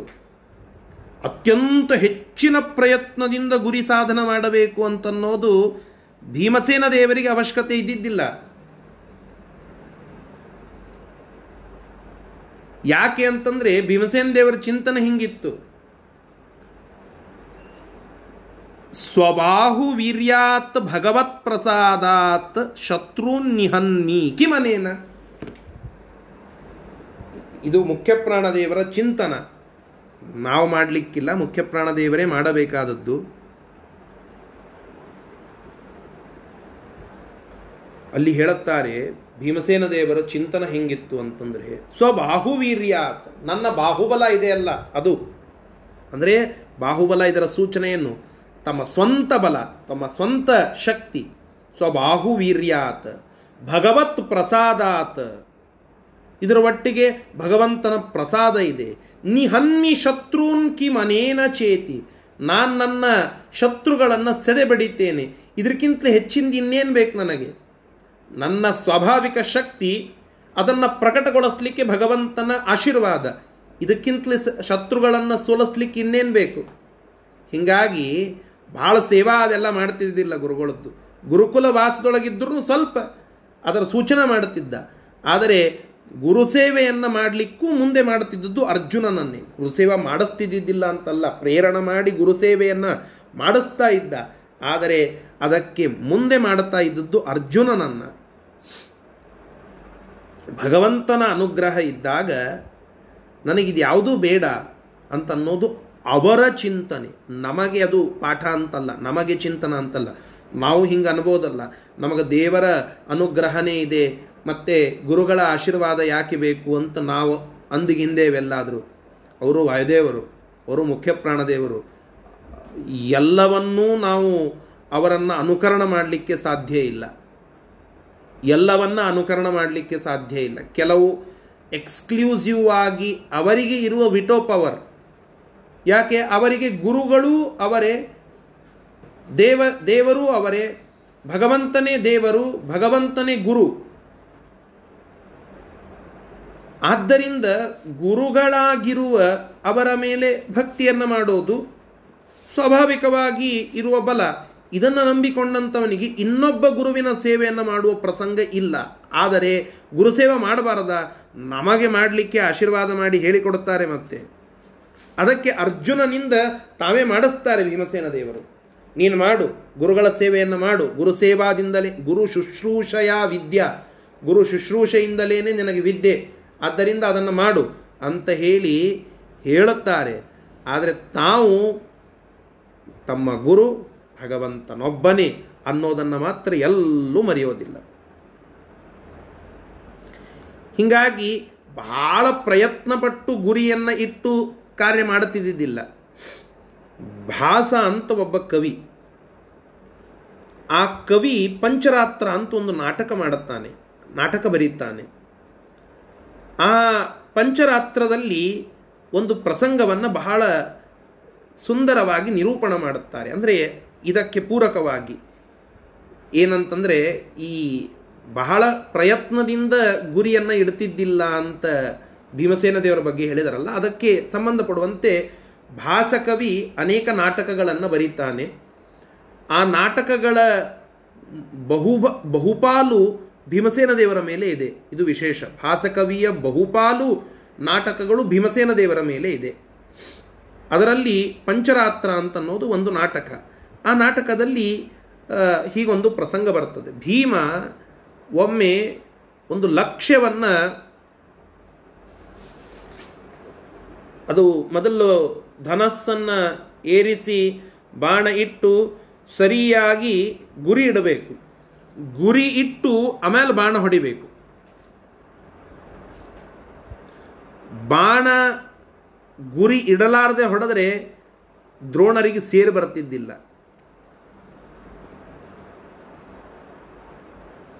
ಈ ಪ್ರಸಂಗದಲ್ಲಿ ದ್ರೋಣರು ಒಮ್ಮೆ ಭೀಮಸೇನ ದೇವರು ಲಕ್ಷ್ಯವನ್ನು ಸರಿಯಾಗಿ ನೋಡದೆ ಅದನ್ನು ಗುರಿ ಮಾಡದೆ ಬಾಣ ಹೊಡೆದು ಬಿಟ್ಟರು ದ್ರೋಣರು ಸ್ವಲ್ಪ ಸಿಟ್ಟಿಗೆ ಬಂದರು, ಅಪ್ರೀತರಾದರು. ಅವಾಗ ಪಟ್ಟನೆ ಅದು ಇನ್ನೂ ಗುರಿ ಮುಟ್ಟಿದ್ದಿಲ್ಲ, ಸರಿಯಾಗಿ ಗುರಿ ಮುಟ್ತಿತ್ತು. ದ್ರೋಣರು ಸಿಟ್ಟಿಗೆ ಬಂದಾರಂತ ಪಟ್ಟಣೆ ಗುರಿ ತಲುಪದ, ಅಂದರೆ ಗುರಿ ಇನ್ನೂ ಹಾದಿಯೊಳಗಿದ್ದಂತಹ ಬಾಣವನ್ನು ಮತ್ತೆ ಮರಳಿ ತಗೊಂಡು ಬಂದು ಮತ್ತೊಮ್ಮೆ ಗುರಿ ನೋಡ್ರಿ ಲಕ್ಷ್ಯವನ್ನು ಇಟ್ಟು ಹೊಡಿತೀನಿ ನೋಡ್ರಿ ಅಂತ ಹೇಳಿ ಮತ್ತೊಮ್ಮೆ ಹೂಡಿ ಗುರುಗಳಿಗೆ ಏನು ಮಾಡ್ಲಿಗತ್ತಾನೋ ಏನು ಬಿಡ್ತಾನೋ ಗೊತ್ತಾಗಲಾರ್ದಂತಹ ಪ್ರಸಂಗ ತಂದಿಟ್ಟ ಭೀಮ. ಇದು ಅವನ ಸಾಮರ್ಥ್ಯ. ಯಾಕೆ ಹೇಳಲಿಕ್ಕೆ ಬಂದರು ಅಂತಂದರೆ ಗುರುಗಳ ಜ್ಞಾನಕ್ಕಿಂತ ಅಪಾರವಾದ ಜ್ಞಾನ ಭೀಮಸೇನ ದೇವರಿಗಿತ್ತು. ಇದು ಅವರಿಗೆ ಮಾತ್ರ ಸೀಮಿತ. ನಾವು ಗುರು ಸೇವೆ ಮಾಡಬಾರದು ಅಂತ ಅನ್ನೋದು ಸಂದೇಶ ಅಲ್ಲ. ಗುರು ಶುಶ್ರೂಷೆಯನ್ನು ಮಾಡಿಯೇ ವಿದ್ಯೆಯನ್ನು ಪಡಿಬೇಕು. ಅದಕ್ಕೆ ಅರ್ಜುನನನ್ನು ಮುಂದೆ ಮಾಡಿ ಗುರು ಸೇವೆಯನ್ನು ಮಾಡಿಸ್ತಾನೆ. ಆದರೆ ತನ್ನ ಬಲ ಏನು ಅನ್ನೋದನ್ನು ಸ್ವಲ್ಪ ಸೂಚ್ಯವಾಗಿ ತಿಳಿಸ್ಲಿಕ್ಕೆ, ತನ್ನ ಗುರು ಭಗವಂತನೊಬ್ಬನೇ ಅನ್ನೋದನ್ನು ಸೂಚಲಿಕ್ಕೆ ಸೂಚಿಸಲಿಕ್ಕೆ ಈ ರೀತಿಯಾಗಿ ಮಾಡುತ್ತಾ ಇದ್ದಾರೆ ಅನ್ನೋದನ್ನು ತಿಳಿಸ್ತಾ ಇದ್ದಾರೆ. ಸರಿ, ಇದು ಈ ಶ್ಲೋಕದ ತಾತ್ಪರ್ಯ. ಇದರ ಶಬ್ದಶಃ ಅರ್ಥವನ್ನು ಈಗ ನೋಡೋಣ. ನೈವ ಅತಿಯತ್ನೇನ. ಬಹಳ ಯತ್ನದಿಂದ ಲಕ್ಷ್ಯಂ, ನ ದದರ್ಶ. ಲಕ್ಷ್ಯವನ್ನು ನೋಡ್ತಾ ಇದ್ದಿದ್ದಿಲ್ಲ, ಗುರಿಯನ್ನು ನೋಡ್ತಾ ಇದ್ದಿದ್ದಿಲ್ಲ. ಭಾಳ ಲಕ್ಷ್ಯ ಕೊಟ್ಟು ಅತಿ ಪ್ರಯತ್ನ ಮಾಡಿ ಲಕ್ಷ್ಯ ನೋಡಿ ಹೊಡೆದು ಹೀಗೆಲ್ಲ ಮಾಡ್ತಿದ್ದಿದ್ದಿಲ್ಲ ಭೀಮ. ಯಾಕೆ ಅಂತಂದರೆ, ಸ್ವಬಾಹುವೀರ್ಯಾತ್, ತನ್ನ ಬಾಹುಬಲ ಇದ್ದಾಗ, ತನ್ನ ತೋಳ್ಬಲ ಇದ್ದಂತಹ ಸಂದರ್ಭದಲ್ಲಿ ಭಗವತ್ ಪ್ರಸಾದಾತ್, ಭಗವಂತನ ಅನುಗ್ರಹ, ಭಗವಂತನ ದಯಾಪೂರ್ಣ ಅಮೃತ ದೃಷ್ಟಿ, ಅದು ಇದ್ದಾಗ ಶತ್ರು ನಿಹನ್ಯ ಅದರಿಂದ ಶತ್ರುಗಳನ್ನು ನಾನು ಕೊಲ್ತೇನೆ, ಕಿಮನೇನ? ಮತ್ತಿನ್ನೇನು? ಇತಿ ಈ ರೀತಿಯಾಗಿ ಚಿಂತನ ಮಾಡುತ್ತಾ ಇದ್ದರು ಭೀಮಸೇನ ದೇವರು. ಆದ್ದರಿಂದ ಅತಿಯತ್ನೇನ ಲಕ್ಷ್ಯಂ ನ ದದರ್ಶ. ಭಾಳ ಯತ್ನಪಟ್ಟು ಲಕ್ಷ್ಯವನ್ನು ನೋಡ್ತಿದ್ದಿದ್ದಿಲ್ಲ. ಪಾರ್ಥಂ ಅಗ್ರೆ, ಪಾರ್ಥ ಅಂದರೆ ಆ ಅರ್ಜುನನನ್ನೇ ಮುಂದೆ ಮಾಡಿ ಶುಶ್ರೂಷಾಯಾಮ್ ಕರೋತಿ. ಅವನ ಮೂಲಕವಾಗಿಯೇ ಸೇವೆಯನ್ನು ಮಾಡಿಸುತ್ತಿದ್ದ ಭೀಮ. ಅದರೊಳಗೂ ಅರ್ಜುನನನ್ನೇ ಮುಂದೆ ಮಾಡುತ್ತಿದ್ದ ಬಿ ದ್ರೋಣರ ಸೇವೆಯನ್ನು ಮಾಡಲಿಕ್ಕೆ. ಹೀಗೆ ಅವರನ್ನು ಮುಂದೆ ಮಾಡುತ್ತಾ ಇದ್ದ ಅಂತ ಇಲ್ಲಿ ನಮಗೆ ತಿಳಿಸಿಕೊಡುತ್ತಾ ಇದ್ದಾರೆ. ಇಷ್ಟು ಈ ಶ್ಲೋಕದ ಒಂದು ತಾತ್ಪರ್ಯ. ಸರಿ ಮುಂದಿನ ವಿಚಾರವನ್ನು ಮತ್ತೆ ನಾಳೆ ದಿನ ಮುಂದುವರಿಸೋಣ. ಇವತ್ತು ವೈಶಾಖ ಶುದ್ಧ ಸಪ್ತಮಿ. ಗಂಗೋತ್ಪತ್ತಿ ಅಂತ ಹೇಳಿ ಪಂಚಾಂಗದಲ್ಲಿ ಬರೆದಿದ್ದಾರೆ. ತಾವು ಅದನ್ನು ನೋಡಬಹುದು. ಬಹಳ ವಿಶೇಷವಾದಂತಹ ದಿನ ಇವತ್ತು. ಗುರುಪುಷ್ಯಾಮೃತ ಯೋಗವೂ ಇದೆ. ಅದರ ಒಟ್ಟಿಗೆ ಬಹಳ ಮುಖ್ಯವಾಗಿ ಗಂಗಾ ಪೂಜನ ಗಂಗೋತ್ಪತ್ತಿ ಅಂತ ಪಂಚಾಂಗ ಉಲ್ಲೇಖ ಮಾಡುತ್ತದೆ. ಬ್ರಹ್ಮಪುರಾಣ ತಿಳಿಸ್ತದೆ. ವೈಶಾಖ ಶುಕ್ಲ ಸಪ್ತಮ್ಯಾಂ ಜನ್ಹುನಾ ಜಾಹ್ನವೀಪುರ ಕ್ರೋಧಾತ್ ಪೀತಾ ಪುನಸ್ತ್ಯಕ್ತ ಕರ್ಣರಂಧ್ರಾತ್ತು ದಕ್ಷಿಣಾತ್. ತಾಂ ತತ್ರ ಪೂಜಯೇ ದೇವಿಂ ಗಗನಾಂಕಣ ಮೇಖಲಾಂ ಇದು ಬ್ರಹ್ಮಪುರಾಣದ ಮಾತು. ಇದರ ಅರ್ಥ ಏನು ಅಂತಂದರೆ ವೈಶಾಖ ಶುಕ್ಲ ಸಪ್ತಮ್ಯಂ. ವೈಶಾಖ ಶುಕ್ಲ ಸಪ್ತಮಿಯ ದಿನ ಜನ್ಹುನ ಜಾಹ್ನವೀಪುರ ಹಿಂದೆ ಜನ್ಹು ಋಷಿಗಳಿಂದ ಹೊರಬಂದು ಜಾಹ್ನವಿ ಅಂತಾದಳು ಗಂಗೆ. ತಾವೆಲ್ಲ ಕಥೆಯನ್ನು ಕೇಳಿದ್ದೀರಿ. ಜಾಹ್ನವಿ ಅಂತ ಗಂಗೆಗೆ ಇರುವ ಒಂದು ಹೆಸರು. ಯಾಕೆ ಆ ಹೆಸರು ಬಂತು ಅಂತಂದರೆ ಜನ್ಹು ಋಷಿಗಳು ತಮ್ಮ ಆಶ್ರಮದಲ್ಲಿ ತಪಸ್ಸನ್ನು ಮಾಡ್ತಾ ಕುಳಿತಂತಹ ಸಂದರ್ಭ, ಭಗೀರಥ ಹಿಮಾಲಯದ ತುಟ್ಟ ತುದಿಗೆ ಹೋಗಿ ತಪಸ್ಸನ್ನು ಮಾಡಿ ವಿಷ್ಣುಪುರದಲ್ಲಿ ಇರುವ, ವೈಕುಂಠದಲ್ಲಿ ಇರುವ ಗಂಗೆಯನ್ನು ಹರಿಸಿ ತಳಗಡೆ ತೆಗೆದುಕೊಂಡು ಬರಲಿಕ್ಕೆ ಅಂತ ಹೊರಟಿದ್ದಾನೆ. ಬಂದ ಸಂದರ್ಭದಲ್ಲಿ ಏನೋ ಆಗಿ ಕಡಿಕೆ, ಶಿವ ನಡು ಬಂದ, ತನ್ನ ಜಟಾಜೂಟದೊಳಗೆ ಗಂಟು ಹಾಕ್ಕೊಂಡು ಕೂತ, ಅವನನ್ನು ಬೇಡಿಕೊಂಡ, ತಪಸ್ಸು ಮಾಡಿದ ಇಷ್ಟೆಲ್ಲ ಕಷ್ಟಪಟ್ಟು ಸಗರ ಮಹಾರಾಜನಿಂದ ಪ್ರಾರಂಭವಾದದ್ದು ಸಗರ ಆಯಿತು, ಅಸಮಂಜಸ ಆಯಿತು, ದಿಲೀಪ ಆಯಿತು. ಭಗೀರಥ ಬಂದ ಹೀಗೆ ಅಂಶುಮಾನ್ ಆಯಿತು, ಅಸಮಂಜಸ ಆಯಿತು, ದಿಲೀಪ ಆಯಿತು.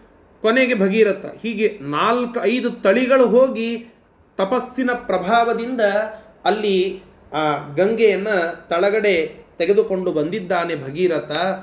ಬಂದಾಗ ವೇಗವಾಗಿ ಆ ಗಂಗೆ ಬರುವ ಸಂದರ್ಭದಲ್ಲಿ ಶಿವ ತನ್ನ ಜಟಾಜೂಟದಲ್ಲಿ ಅದನ್ನು ಹಿಡಿದ, ಶಿವನ ಜಟಾಜೂಟದಿಂದ ಅದನ್ನು ಬಿಡಿಸ್ಕೊಂಡು ಬರ್ಲಿಕ್ಕೆ ಮತ್ತೆ ತಪಸ್ಸು ಮಾಡಿದ. ಶಿವ ಅನುಗ್ರಹ ಮಾಡಿ ಬಿಟ್ಟಂತಹದ್ದೇ ಆ ಗಂಗೆ ಸ್ವಲ್ಪ ಭಾಗ ಅದು ಭೂಮಿಗೆ ಬಂತು. ಭೂಮಿಗೆ ಬಂದಾಗ ರಭಸವಾಗಿ ಅದು ಭೂಮಿಯಲ್ಲಿ ತೊರೆ ಅದು ಹರಿಲಿಕ್ಕೆ ಪ್ರಾರಂಭ ಆಯಿತು. ಹರಿಯುವ ಸಂದರ್ಭದಲ್ಲಿ ಅಲ್ಲಿ ಜನ್ಹು ಋಷಿಗಳ ಆಶ್ರಮ ಇತ್ತು, ಅದನ್ನು ಕೊಚ್ಚಿಕೊಂಡು ಹೋಗಿಬಿಡುತ್ತು. ಕೊಚ್ಚಿಕೊಂಡು ಹೋಗುವ ಸಂದರ್ಭಕ್ಕೆ ಋಷಿಗಳೇ ಋಷಿಗಳು ಹಿಂದೆ ಅಗಸ್ತ್ಯರಂಥ ಮಾನವಾವರು ಇಡೀ ಸಮುದ್ರವನ್ನೇ ಕುಡಿದಿದ್ದಾರೆ ಗಂಗಾದೇವಿ ಯಾವ ಲೆಕ್ಕ? ಗಂಗಾದೇವಿಯನ್ನು ಕೊಡದೇ ಬಿಟ್ಟ. ಜನ್ಮು ಮಹರ್ಷಿ ಗಂಗಾದೇವಿಯನ್ನು ಇಡೀ ಗಂಗೆಯನ್ನು ಅಪೋಷಣ ಮಾಡಿಬಿಟ್ಟ. ಅಪೋಷಣ ಮಾಡಿ ಕೊನೆಗೆ ಮತ್ತೆ ಆ ಭಗೀರಥ ಬೇಡಿಕೊಂಡ ಅಂತಂದು ಕೂಡಲೇ ತನ್ನ ಕಿವಿಯಿಂದ ಆ ಗಂಗೆಯನ್ನು ಹೊರಗಡೆ ಬಿಡುತ್ತಾನೆ. ಹೀಗಾಗಿ ಗಂಗಾದೇವಿ ಪುನರ್ಜನ್ಮವನ್ನು ಪಡೆಯುತ್ತಾಳೆ. ಯಾವ ಗಂಗೆ ಭಗವಂತನ ಪಾದೋದಕವಾಗಿ ಭಗವಂತನ ಪಾದ ಕಮಲಗಳಿಂದ ಹುಟ್ಟಿ ಹೊರಗಡೆ ಬಂದು ವೈಕುಂಠದಲ್ಲಿ ಸ್ವರ್ಧುನಿ ಅಂತ ಹೇಳಿ ಪ್ರಸಿದ್ಧಳಾಗಿದ್ದಾಳೋ, ಅದೇ ಗಂಗೆ ಮತ್ತೆ ಇಲ್ಲಿ ಜನ್ಹು ಋಷಿಗಳ ಕಿವಿಯಿಂದ ಹೊರಗಡೆ ಬಂದು ಎರಡನೆಯ ಜನ್ಮವನ್ನು ಪಡೀತಾಳೆ, ಪುನರ್ಜನ್ಮವನ್ನು ಪಡೀತಾಳೆ. ಆ ಪುನರ್ಜನ್ಮ ಪಡೆದ ದಿನವೇ ವೈಶಾಖ ಶುಕ್ಲ ಸಪ್ತಮಿ. ಜನ್ಹುನಾ ಜಾಯತೆ ಇತಿ ಜಾಹ್ನವಿ ಅಂತ ಅವಳಿಗೆ ಹೆಸರು. ಆ ಜಾಹ್ನವಿ ಅನ್ನುವ ಹೆಸರು ಈ ಪ್ರಕಾರವಾಗಿ ಪ್ರಸಿದ್ಧವಾಯಿತು ಅಂತ ನಾವು ಕೇಳುತ್ತೇವೆ. ಅದಕ್ಕಾಗಿಯೇ ನಾವೆಲ್ಲ ಸಂಧ್ಯಾವಂದನ ಮಾಡುವಾಗ ಅರ್ಘ್ಯ ಪ್ರದಾನಾದಿಗಳನ್ನು ಮಾಡುವಾಗ ಕೈಯಲ್ಲಿ ನೀರನ್ನು ತೆಗೆದುಕೊಂಡು ಕಿವಿಗೆ, ಬಲಗಿವಿಗೆ ಹಚ್ಚಿಸಿಕೊಂಡು ಅರ್ಘ್ಯವನ್ನು ಕೊಡುತ್ತೇವೆ. ಯಾಕೆಂದರೆ ಗಂಗಾದೇವಿಯ ಸನ್ನಿಧಾನ ನಮ್ಮ ಕಿವಿಯಲ್ಲಿ ಇರುತ್ತದೆ. ಜನ್ಹು ಋಷಿಗಳು, ಆ ಋಷಿ ಪರಂಪರೆ, ಅವರು ಎಲ್ಲ ಆ ಬ್ರಾಹ್ಮಣರ ಗಾಯತ್ರಿ ಮಾಡುವ ಯೋಗ್ಯತೆ ಇರುವ ಎಲ್ಲ ಸಜ್ಜನ ಸಾತ್ವಿಕ ವಿಪ್ರರ ಕಿವಿಯಲ್ಲಿ ಗಂಗೆಯನ್ನು ಸನ್ನಿಹಿತಗೊಳಿಸಿದ್ದಾರೆ ಅನ್ನುವುದರ ಸೂಚಕವಾಗಿ ಕಿವಿಯಿಂದ ಬಂದ ಗಂಗೆಗೆ ಆ ಕಿವಿ ಮುಟ್ಟಿಸಿ ಆ ಗಂಗೆಯನ್ನೇ ತೆಗೆದುಕೊಂಡು ಅರ್ಘ್ಯ ಪ್ರದಾನ ಮಾಡುವಂತಹ ಪದ್ಧತಿ. ಎಲ್ಲೋ ಅಶೌಚ ಏನಾದರೂ ಬಂತು, ಏನೋ ಒಂದು ಸಂದರ್ಭ ಬಂತು ಅಂದರೆ ಶುದ್ಧಿಗಾಗಿ, ಏನೋ ತಾತ್ಪೂರ್ತಿಕ ಶುದ್ಧಿಯನ್ನು ಮಾಡಿಕೊಳ್ಳಬೇಕಾದರೆ ಬಲಗಿವಿಯನ್ನು ಮುಟ್ಟಿಕೊಂಡ್ರೆ ಅದು ಶುದ್ಧ ಆಯಿತು ಅಂತನ್ನುವ ಅನುಸಂಧಾನ ನಮ್ಮೆಲ್ಲರಲ್ಲಿ ಇದೆ. ಯಾಕೆ ಅಂತಂದರೆ ಗಂಗಾದೇವಿ ಎಲ್ಲ ಬ್ರಾಹ್ಮಣರ ಕಿವಿಯಲ್ಲಿ ಸನ್ನಿಹಿತಳಾಗಿದ್ದಾಳೆ ಜನ್ಮ ಋಷಿಗಳ ಒಂದು ನಿಮಿತ್ತ ನಿಮಿತ್ತದಿಂದ. ಹೀಗೆ ಆ ಗಂಗೆ ಜಾಹ್ನವಿಯಾಗಿ ನಮ್ಮ ಎಲ್ಲ ಭೂಮಂಡಲದೊಳಗಿರುವ ಜನರ ಶುದ್ಧಿಯನ್ನು ಮಾಡುವಂತಹದ್ದು ಈ ರೂಪದಿಂದ. ಅದನ್ನು ಜಗನ್ನಾಥ ಹೇಳುತ್ತಾನೆ. ಸ್ಕಲಂತಿ ಸ್ವರ್ಲೋಕಾತ್ ಅವನಿತಲಶೋಕಾಪಹೃತಯೇ ಜಟಾಜೂಟಗ್ರಂಥೌ ಯದಸಿ ವಿನಿಬದ್ಧ ಪುರವಿದ. ಅಯೇ ನಿರ್ಲೋಭಾನಾಮಪಿ ಮನಸಿ ಲೋಭಂ ಜನಯತಾಂ ಗುಣಾನಾಮೇವಾಯಂ ತವ ಜನನಿ ದೋಷ ಪರಿಣತಃ. ಗಲಗಲಿ ಆಚಾರ ಅದರ ಅನುವಾದ. ಕೆಳಗೆ ಬಿದ್ದ ಭವ ಬದ್ಧ ಜನರ ಉದ್ಧರಿಸಲೆಂದು ನೀನು. ಇಲೆಗೆ ಇಲೆ ಹರ ಜುಟ್ಟ ಹುಟ್ಟಿನಲಿ ಕಟ್ಟಿದ ಮರಜೇನು. ಆಸೆ ತೊರೆದ ಮುನಿ ಮನದಿ ನಿನ್ನ ಹಿಡಿದಿಡುವ ಆಸೆಯುಂಟು. ಮಾಳ್ಪ ನಿನ್ನ ಗುಣ ದೋಷವಾಯಿತು ಶಿವ ತೆಲೆಗೆ ಬ್ರಹ್ಮಗಂಟು.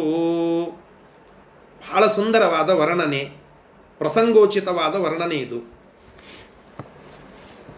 ಅಲ್ಲ, ಗಂಗಾದೇವಿ ಮಹತ್ವ ಅಂತ ಹೇಳುತ್ತೀರಿ, ಅವಳ ಅಟ್ರಾಕ್ಟ್ ಮಾಡುವ ಶಕ್ತಿ.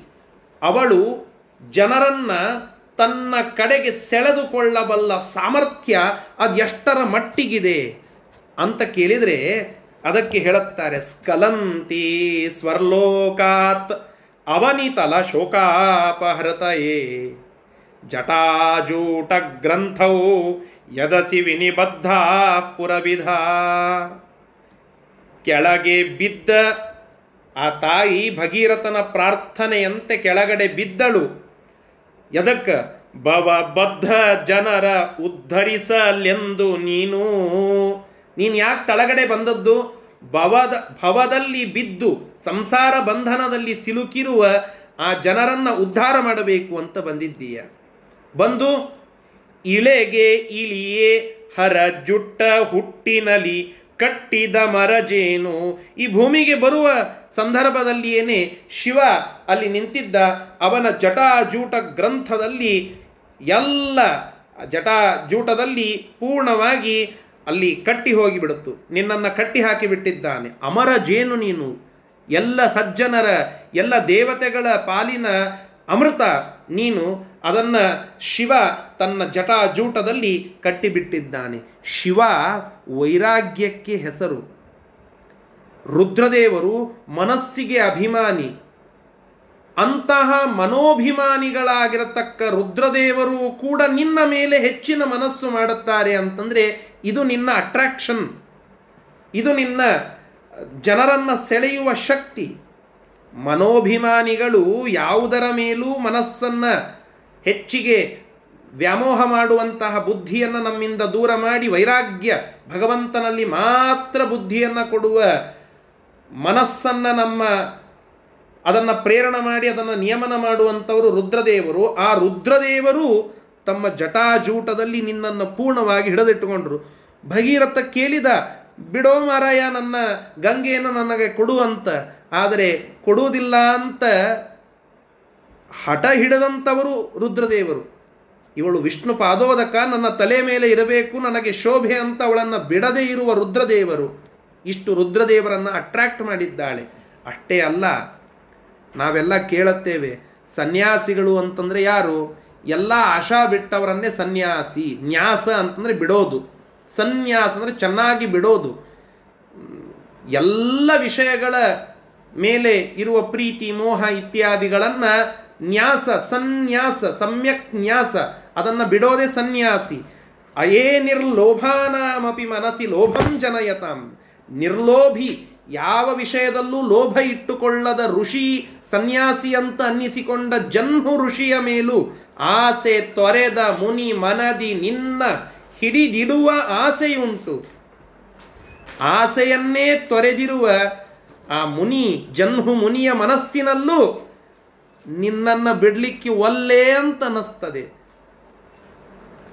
ಜನ್ಹು ಋಷಿಗಳು ಪೂರ್ಣವಾಗಿ ಅಪೋಷಣ ಮಾಡಿದಾಗ ಸ್ವಲ್ಪ ಸಿಟ್ಟಿತ್ತು. ಆದರೆ ಅಪೋಷಣ ಮಾಡಿದ ಕೂಡಲೇ ವಿಷ್ಣು ಪಾದೋದಕ್ಕೆ ತಲೆಗೆ ಹೋದ ಕೂಡಲೇ, ಮನಸ್ಸಿಗೆ ಹೋದ ಕೂಡಲೇ, ದೇಹಕ್ಕೆ ಹೋದ ಕೂಡಲೇ ಸಂತೋಷ ಅಪರಿಮಿತ ಆಯ್ತಂತೆ. ಕುಣಿಲಿಕ್ಕೆ ಚಾಲೋ ಮಾಡಿದ್ರಂತೆ. ಭಗೀರಥ ಕೇಳಿದ, ಸ್ವಾಮಿ, ಬಿಡಿ ಅಂತ. ಬಿಡೋದಿಲ್ಲ ಅಂತ ಹೇಳಿದರು ಜನ್ಹು ಋಷಿಗಳು. ಆಗ ಕೊನೆಗೆ ಅಂಗಲಾಚಿದಾಗ ಭಗೀರಥನಿಗೆ ಅನುಗ್ರಹ ಮಾಡಿ ಆ ಗಂಗೆಯನ್ನು ತಮ್ಮ ಕಿವಿಯಿಂದ ಹೊರಗಡೆ ಬಿಡುತ್ತಾರೆ. ಆಸೆ ತೊರೆದಿರುವ ಮುನಿ ಮನಸ್ಸಿನಲ್ಲೂ ಗಂಗೆಯ ಬಗ್ಗೆ ಆಸೆ ಉಂಟು ಅಂದರೆ ಇದು ಗಂಗೆಯ ಶಕ್ತಿ. ಇದೆಲ್ಲ ನೋಡಿದರೆ ಏನು ಅನ್ನಿಸ್ತದೆ ಅಂದರೆ ಗುಣಾನಾಮೇವಾಯಂ ತವ ಜನನಿ ದೋಷ ಪರಿಣತಃ. ಮಾಳ್ಪ ನಿನ್ನ ಗುಣ ದೋಷವಾಯಿತು, ಶಿವ ತೆಲೆಗೆ ಬ್ರಹ್ಮಗಂಟು ಇದು ಗುಣಾನೋ ದೋಷ ಗೊತ್ತಾಗೋಲ್ಲಾಗ್ಯದ. ಅಟ್ರಾಕ್ಷನ್ ಮಾಡೋದು ಇದು ಗುಣಾನೋ ದೋಷನೋ ಗೊತ್ತಾಗೋಲ್ಲಾಗ್ಯದ. ಯಾಕೆ ಮಾಳ್ಪ ನಿನ್ನ ಗುಣ? ಇದು ನಿನ್ನ ಗುಣ. ಗುಣ ಏನು? ನೀನು ವಿಷ್ಣುವಿನ ಪಾದದಿಂದ ಹರಿದು ಬಂದದ್ದು ಅನ್ನೋದು ನಿನ್ನ ಗುಣ. ಆದರೆ ಬಂಧಿತ ಆಗೋದು ಇದು ದೋಷ. ಶಿವನ ತಲೆಯಲ್ಲಿ ಬಂಧಿತಳಾದ ಗಂಗೆ. ಜನ್ಹು ಋಷಿಯ ಹೊಟ್ಟೆಯಲ್ಲಿ ಬಂಧಿತಳಾದ ಗಂಗೆ. ನಿನ್ನ ಗುಣ, ವಿಷ್ಣು ಪಾದೋದಕ ಎಂಬುವ ಗುಣ, ಅದು ಇಲ್ಲಿ ಶಿವನ ತಲೆಯಲ್ಲಿ ಜನ್ಹು ಋಷಿಯ ಹೊಟ್ಟೆಯಲ್ಲಿ ಬಂಧಿತ ಆದದ್ದು ದೋಷ ಅಂತ ಕಾಣಿಸ್ತದೆ. ಮಾಳಪ್ಪ, ನಿನ್ನ ಗುಣ, ಅದು ದೋಷವಾಯಿತು, ಅದು ಶಿವ ತೆಲೆಗೆ ಬ್ರಹ್ಮಗಂಟಂತಾಯಿತು. ನಿನ್ನ ಗುಣನೇ ನಿನ್ನ ದೋಷ ಆದಂಗೆ ಅದು ದೋಷ ಅಂದರೆ ಅದು ಸೂಚ್ಯವಾಗಿ ಗುಣ ಅಂತನ್ನುವ ಅನುಸಂಧಾನ. ಅಂದರೆ ನೀನು ವಿಷ್ಣು ಪಾದೋದಕ ಅನ್ನೋದಕ್ಕೆ ಯಾ ಎಲ್ಲ ಲೋಭವನ್ನು ಬಿಟ್ಟಂಥವರು ನಿನ್ನ ಮೇಲೆ ಲೋಭ ಮಾಡುತ್ತಾರೆ. ಮನೋನಿಯಾಮಕರು ನಿನ್ನ ಮೇಲೆ ಮನಸ್ಸನ್ನು ಇಡುತ್ತಾರೆ. ಇದು ನಿನ್ನ ಶಕ್ತಿ ತಾಯಿ. ಯಾಕೆ? ನೀನು ಗಂಗೆ ಹರನ ಶಿರದಿಂದ ಹರಿಯ ಪದದಿಂದ ಹರಿದು ಬಾ ತಾಯಿ, ಇಳಿದು ಬಾ ತಾಯಿ, ಇಳಿದು ಬಾ ಅಂತ ಬೇಂದ್ರೆ ತಿಳಿಸಿದಂತೆ ಭಗವಂತನ ಪಾದದಿಂದ ಹರಿದು ಬಂದಂತಹದ್ದು ಶಿವನ ತಲೆಗೆ ಮತ್ತು ಜನ್ಹು ಋಷಿಗಳಿಗೆ ಅದು ಶೋಭೆ ತಂದು ಅವರಿಗೂ ಅವಳ ಮೇಲೆ ಆ ಮನಸ್ಸು ಇರುವಂತೆ ಮಾಡುತ್ತದೆ. ಹೀಗಾಗಿ ಜನ್ಹು ಋಷಿಗಳ ಒಂದು ಕಿವಿಯಿಂದ ಹೊರಗಡ ಹೊರಗಡೆ ಬಂದಂತಹ ದಿನ ಅದು ವೈಶಾಖ ಶುಕ್ಲ ಸಪ್ತಮಿ. ಈ ದಿನದಂದು ಗಂಗಾ ಪೂಜನವನ್ನು ಪೂಜನ, ಅದರ ಅರ್ಥ ಅವಳ ಸ್ಮರಣ ವಿಶೇಷವಾಗಿ ನಾವೆಲ್ಲ ಮಾಡಬೇಕು. ಸಾಧ್ಯ ಆಯಿತು ಅಂತಂದರೆ ಇನ್ನೂ ಸಮಯ ಇದೆ. ಒಂದೆರಡು ಹೂಗಳನ್ನು ಗಂಗಾ ಗಿಂಡಿಗಳು ತಮ್ಮ ಮನೆಯಲ್ಲಿ ಇದ್ದು ಅಂತಂದರೆ ಅವುಗಳಿಗೆ ಏರಿಸಿ ಒಂದು ದೀಪವನ್ನು ಹಚ್ಚಿ ಇಟ್ಟರೆ ಅದೇ ಶ್ರೇಷ್ಠವಾದ ಗಂಗಾ ಪೂಜೆ. ಆ ಭಗೀರಥನ ಪ್ರಯತ್ನದಿಂದ ಗಂಗೆ ಭೂಮಿಗೆ ಬಂದಾಗ ಜನ್ಹು ಋಷಿಗಳ ಕಿವಿಯಿಂದ ಹೊರಗಡೆ ಬಂದದ್ದನ್ನು ಸ್ಮರಣ ಮಾಡಿ ಆ ಜಾಹ್ನವಿ ಮಾತೆಯನ್ನು ನಾವು ಪೂಜೆ ಮಾಡತಕ್ಕದ್ದು ಇಂದಿನ ವಿಶೇಷ. ನಾವೆಲ್ಲ ಆ ಗಂಗಾದೇವಿಯ ವಿಶೇಷವಾದ ಅನುಗ್ರಹಕ್ಕೆ ಪಾತ್ರರಾಗೋಣ ಅಂತ ಹೇಳಿ ಆ ಗೀರ್ವಾಣ ತರಂಗಿನಿಗೆ ನಮಸ್ಕಾರವನ್ನು ಸಲ್ಲಿಸ್ತಾ ಇವತ್ತಿನ ಪಾಠವನ್ನು ಮುಕ್ತಾಯಗೊಳಿಸೋಣ. ಶ್ರೀಕೃಷ್ಣಾರ್ಪಣ ಮಸ್ತು ಹರಯೇ ನಮಃ. ಸಮಾಶ್ರಯೇತ್ ಗುರುಂ ಭಕ್ತಿಯ ಮಹಾವಿಶ್ವಾಸಪೂರ್ವಕಂ. ನಿಕ್ಷಿಪೇತ್ ಸರ್ವಭಾರಾಂಶ್ಚ ಗುರೋ ಶ್ರೀ ಪಾದಪಂಕಜೆ. ಶ್ರೀ ಗುರುಭ್ಯೋ ನಮಃ ಹರಿ ಓಂ. ತಾತ್ಪರ್ಯ ನಿರ್ಣಯದ ಹದಿನೈದನೇ ಅಧ್ಯಾಯವನ್ನು ಚಿಂತನ ಮಾಡುವಾಗ ಭೀಮಸೇನ ದೇವರ ಪರಾಕ್ರಮದ ವಿಚಾರವನ್ನು ದ್ರೋಣರು ಅರ್ಜುನನ ಮೇಲೆ ಮಾಡಿದಂತಹ ಪಕ್ಷಪಾತದ ವಿಷಯವನ್ನು ತಿಳಿಯುವ ಪ್ರಯತ್ನ ಮಾಡಿದ್ದೇವೆ. ದ್ರೋಣರ ಇಚ್ಛೆಯನ್ನು ಕೈಗೂಡಿಸುವ ವಿಚಾರಕ್ಕೆ ಮೊಟ್ಟ ಮೊದಲಿಗೆ ಕೈ ಎತ್ತಿ, ನಾನು ಮಾಡ್ತೇನೆ ಅಂತ ಹೇಳಿ ಪ್ರತಿಜ್ಞೆ ಮಾಡಿದವ ಅರ್ಜುನ. ಹೀಗಾಗಿ ಸ್ವಾಭಾವಿಕವಾಗಿ ದ್ರೋಣರ ಒಲವು ಅರ್ಜುನನ ಮೇಲೆ. ಪ್ರಶ್ನೆ ಬರುತ್ತದೆ, ಭೀಮಸೇನ ದೇವರು ಅಷ್ಟು ಬಲಿಷ್ಠರು, ಅವರ್ಯಾಕೆ ದ್ರೋಣರ ಕುರಿತಾಗಿ ಪ್ರತಿಜ್ಞೆಯನ್ನು ಪೂರ್ಣ ಮಾಡುವ ವಿಚಾರಕ್ಕೆ ಕೈ ಎತ್ತಲಿಲ್ಲ. ಎಂಬುದಾಗಿ ಕೇಳಿದಾಗ ಅದಕ್ಕೆ ಅನೇಕ ವಿಚಾರಗಳನ್ನು ತಿಳಿಸ್ತಾರೆ. ನಾನು ಭಗವಂತನ ಶಿಷ್ಯ, ಭಗವಂತನನ್ನು ಹೊರತುಪಡಿಸಿ ಮತ್ಯಾರ ಶಿಷ್ಯತ್ವವನ್ನು ನಾನು ವಹಿಸುವುದಿಲ್ಲ ಅಂತ ಹೇಳಿ ನೇರವಾಗಿ, ನಿಷ್ಠುರವಾಗಿ ವಿಚಾರ ಮಾಡಿ ಆ ಒಂದು ಸುಯೋಗವನ್ನು, ಅಂದರೆ ಗುರು ಸೇವೆಯನ್ನು ಮಾಡಿ ಭಾಗ್ಯ ಪಡೆಯುವ ಒಂದು ಸುಯೋಗವನ್ನು ಅರ್ಜುನನಿಗೆ ಅನುಗ್ರಹಪೂರ್ವಕವಾಗಿ ಕೊಡ್ತಾನೆ ಅಂತನ್ನುವ ವಿಚಾರವನ್ನು ನಾವು ಹಿಂದಿನ ಪಾಠಗಳಲ್ಲಿ ತಿಳಿದುಕೊಂಡಿದ್ದೇವೆ. ಇವತ್ತು ಅದರ ಮುಂದಿನ ಭಾಗವನ್ನು ತಿಳಿಯುವ ಪ್ರಯತ್ನವನ್ನು ಮಾಡಬೇಕು. ಶ್ರೀ ಗುರುಭ್ಯೋ ನಮಃ ಹರಿ ಓಂ. ನಲವತ್ತ ಮೂರನೆಯ ಶ್ಲೋಕ. तदा समीयुः सकलाक्षितीश। तदा समीयो सकलाक्षितीश। पुत्राद्रोणात् द्रोणात् सकलास्त्राण्यवाप्तुम्। पुत्राद् सकलास्त्राण्यवाप्तुम्। ददौ स तेषाम् परमास्त्राणि विप्रो। ददौ स तेषाम् परमास्त्राणि विप्रो। रामादवाप्तान्यगतानि चान्यैः। रामादवाप्तान्यगतानि चान्यैः। ಎಲ್ಲ ರಾಜಪುತ್ರರು ದ್ರೋಣರಿಂದ ಎಲ್ಲ ಅಸ್ತ್ರಗಳನ್ನು ತಿಳಿಯುವುದಕ್ಕೋಸ್ಕರವಾಗಿ ಅಲ್ಲಿಗೆ ಧಾವಿಸಿ ಬರ್ತಾರೆ. ಎಲ್ಲ ಅನೇಕ ರಾಜಪುತ್ರರು, ದ್ರೋಣರಂತಹ ಮಹಾಗುರುಗಳು ಅಲ್ಲಿಗೆ ಪಾಠ ಹೇಳುತ್ತಾ ಇದ್ದಾರೆ, ವಿದ್ಯಾರ್ಥಿಗಳ ತಯಾರಿಯಲ್ಲಿ ತೊಡಗಿದ್ದಾರೆ, ಅಸ್ತ್ರಶಸ್ತ್ರ ವಿದ್ಯೆಯನ್ನು ಕಲಿಸಿಕೊಡುತ್ತಾ ಇದ್ದಾರೆ ಅಂದ ಮೇಲೆ ಅನೇಕ ಕ್ಷತ್ರಿಯ ಕುಲಜಾತರು, ರಾಜಪುತ್ರರು ಅಲ್ಲಿಗೆ ಧಾವಿಸಿ ಬರ್ತಾರೆ. ಅನೇಕ ರಾಜಪುತ್ರರಿಗೆ, ಅಂದರೆ ಕೌರವ ಕುರುವಂಶಕ್ಕೆ ಬೇಕಾದ ಅನೇಕ ರಾಜಪುತ್ರರು ಅಲ್ಲಿ ಬರ್ತಾರೆ, ಸುತ್ತಲೂ ಇದ್ದಂತಹ. ಆ ಎಲ್ಲ ರಾಜಪುತ್ರರನ್ನು ಕರೆದುಕೊಂಡು ಅವರಿಗೆ ಪಾಠ ಹೇಳುತ್ತಾರೆ. ಪರಶುರಾಮ ದೇವರಿಂದ ಕಲಿತು ಬಂದಂತಹ ಮಹಾ ಅಸ್ತ್ರವಿದ್ಯೆಯನ್ನು ಉಪದೇಶ ಮಾಡಿ ಅವರವರ ಯೋಗ್ಯತಾನುಸಾರವಾಗಿ ಅವರನ್ನು ಅಸ್ತ್ರವಿದ್ಯಾ ಪ್ರಾವೀಣ್ಯ ಕೊಟ್ಟು ಅದರಲ್ಲಿ ಪ್ರವೀಣರನ್ನಾಗಿ ಮಾಡುತ್ತಾರೆ.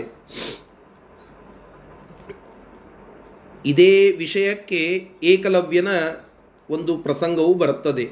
ಏಕಲವ್ಯ ಅವನು ರಾಜಪುತ್ರನಾಗಿರಲಿಲ್ಲ. ಕುರುಪಾಂಡವರ ಗುಂಪಿನೊಂದಿಗೆ ಪಾಠ ಹೇಳಿಸಿಕೊಳ್ಳುವಾಗ ಅಲ್ಲಿ ರಾಜಪುತ್ರರೇ ಆಗಬೇಕಾಗಿತ್ತು. ರಾಜಪುತ್ರನಾಗಿದ್ದಿಲ್ಲ ಏಕಲವ್ಯ. ಆದರೆ ಅನೇಕ ಬೇರೆ ಬೇರೆ ರಾಜಪುತ್ರರು ಕುರುಪಾಂಡವ ವಂಶಕ್ಕೆ ಬೇಕಾದಂಥವರು, ಅವರೆಲ್ಲ ಏನು ಬಂದರು ಅವರಿಗೆಲ್ಲ ಪಾಠವನ್ನು ಹೇಳಿ ತಯಾರು ಮಾಡುತ್ತಾ ಇದ್ದಾರೆ ದ್ರೋಣರು. ಹೀಗೆ ಅನೇಕ ರಾಜಪುತ್ರರನ್ನು ಕರೆದು ದ್ರೋಣರು ಅವರನ್ನೆಲ್ಲ ವಿಶೇಷವಾಗಿ ತರಬೇತಿ ಕೊಟ್ಟು ತಯಾರಿ ಮಾಡುತ್ತಾ ಇದ್ದಾರೆ ಅಂತ ತಿಳಿಸ್ತಾ ಇದ್ದಾರೆ. ಇದರ ಶಬ್ದಶಃ ಅರ್ಥ ತದಾ ಆಗ ಸಕಲಾಹ ಕ್ಷಿತೀಶ ಪುತ್ರಾಹ. ಎಲ್ಲ ಕ್ಷಿತೀಶ ಅಂದರೆ ರಾಜರು, ಕ್ಷಿತಿ ಅಂದರೆ ಭೂಮಿ, ಈಶ ಅಂದರೆ ಒಡೆಯ, ಕ್ಷಿತಿಗೆ ಒಡೆಯ ಅಂದರೆ ಭೂಮಿಗೆ ಒಡೆಯ ಅಂದರೆ ರಾಜ ಅಂತ ಅರ್ಥ. ಅವರ ಪುತ್ರಾಹ ಆ ಕ್ಷಿತೀಶರ ರಾಜರ ಪುತ್ರರೆಲ್ಲರೂ ಸಕಲಾಹ. ಆ ಎಲ್ಲ ರಾಜಪುತ್ರರೂ ದ್ರೋಣಾತ್ ದ್ರೋಣರಿಂದ ಸಕಲ ಅಸ್ತ್ರಾಣಿ ಅವಾಪ್ತುಂ ಸಮೀಯುಹು. ಅನೇಕ ಅಸ್ತ್ರಗಳನ್ನು ಪಡೆಯುವುದಕ್ಕಾಗಿ, ತಿಳಿಯುವುದಕ್ಕಾಗಿ ಸಮೀಯುಹು, ಹತ್ತಿರಕ್ಕೆ ಬಂದರು. ಸಹ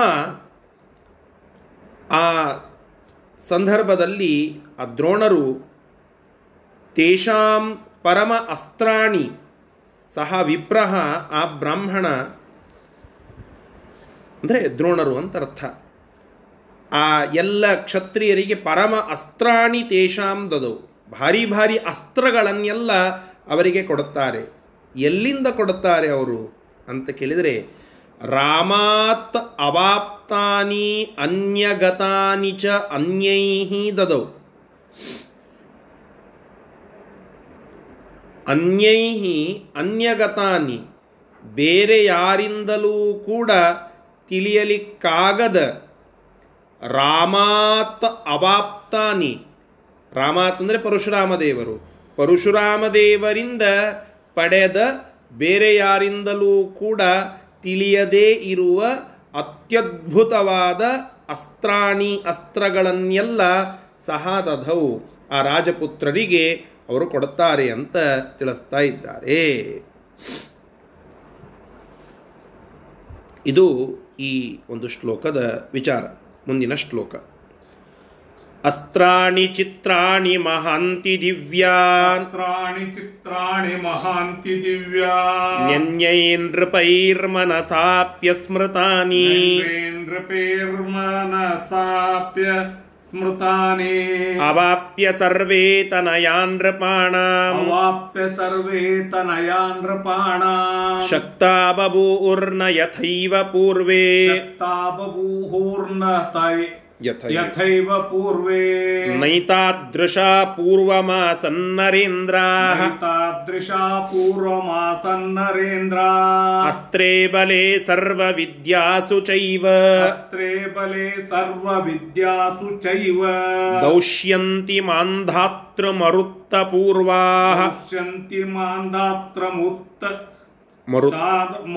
ಪೂರ್ವಾ.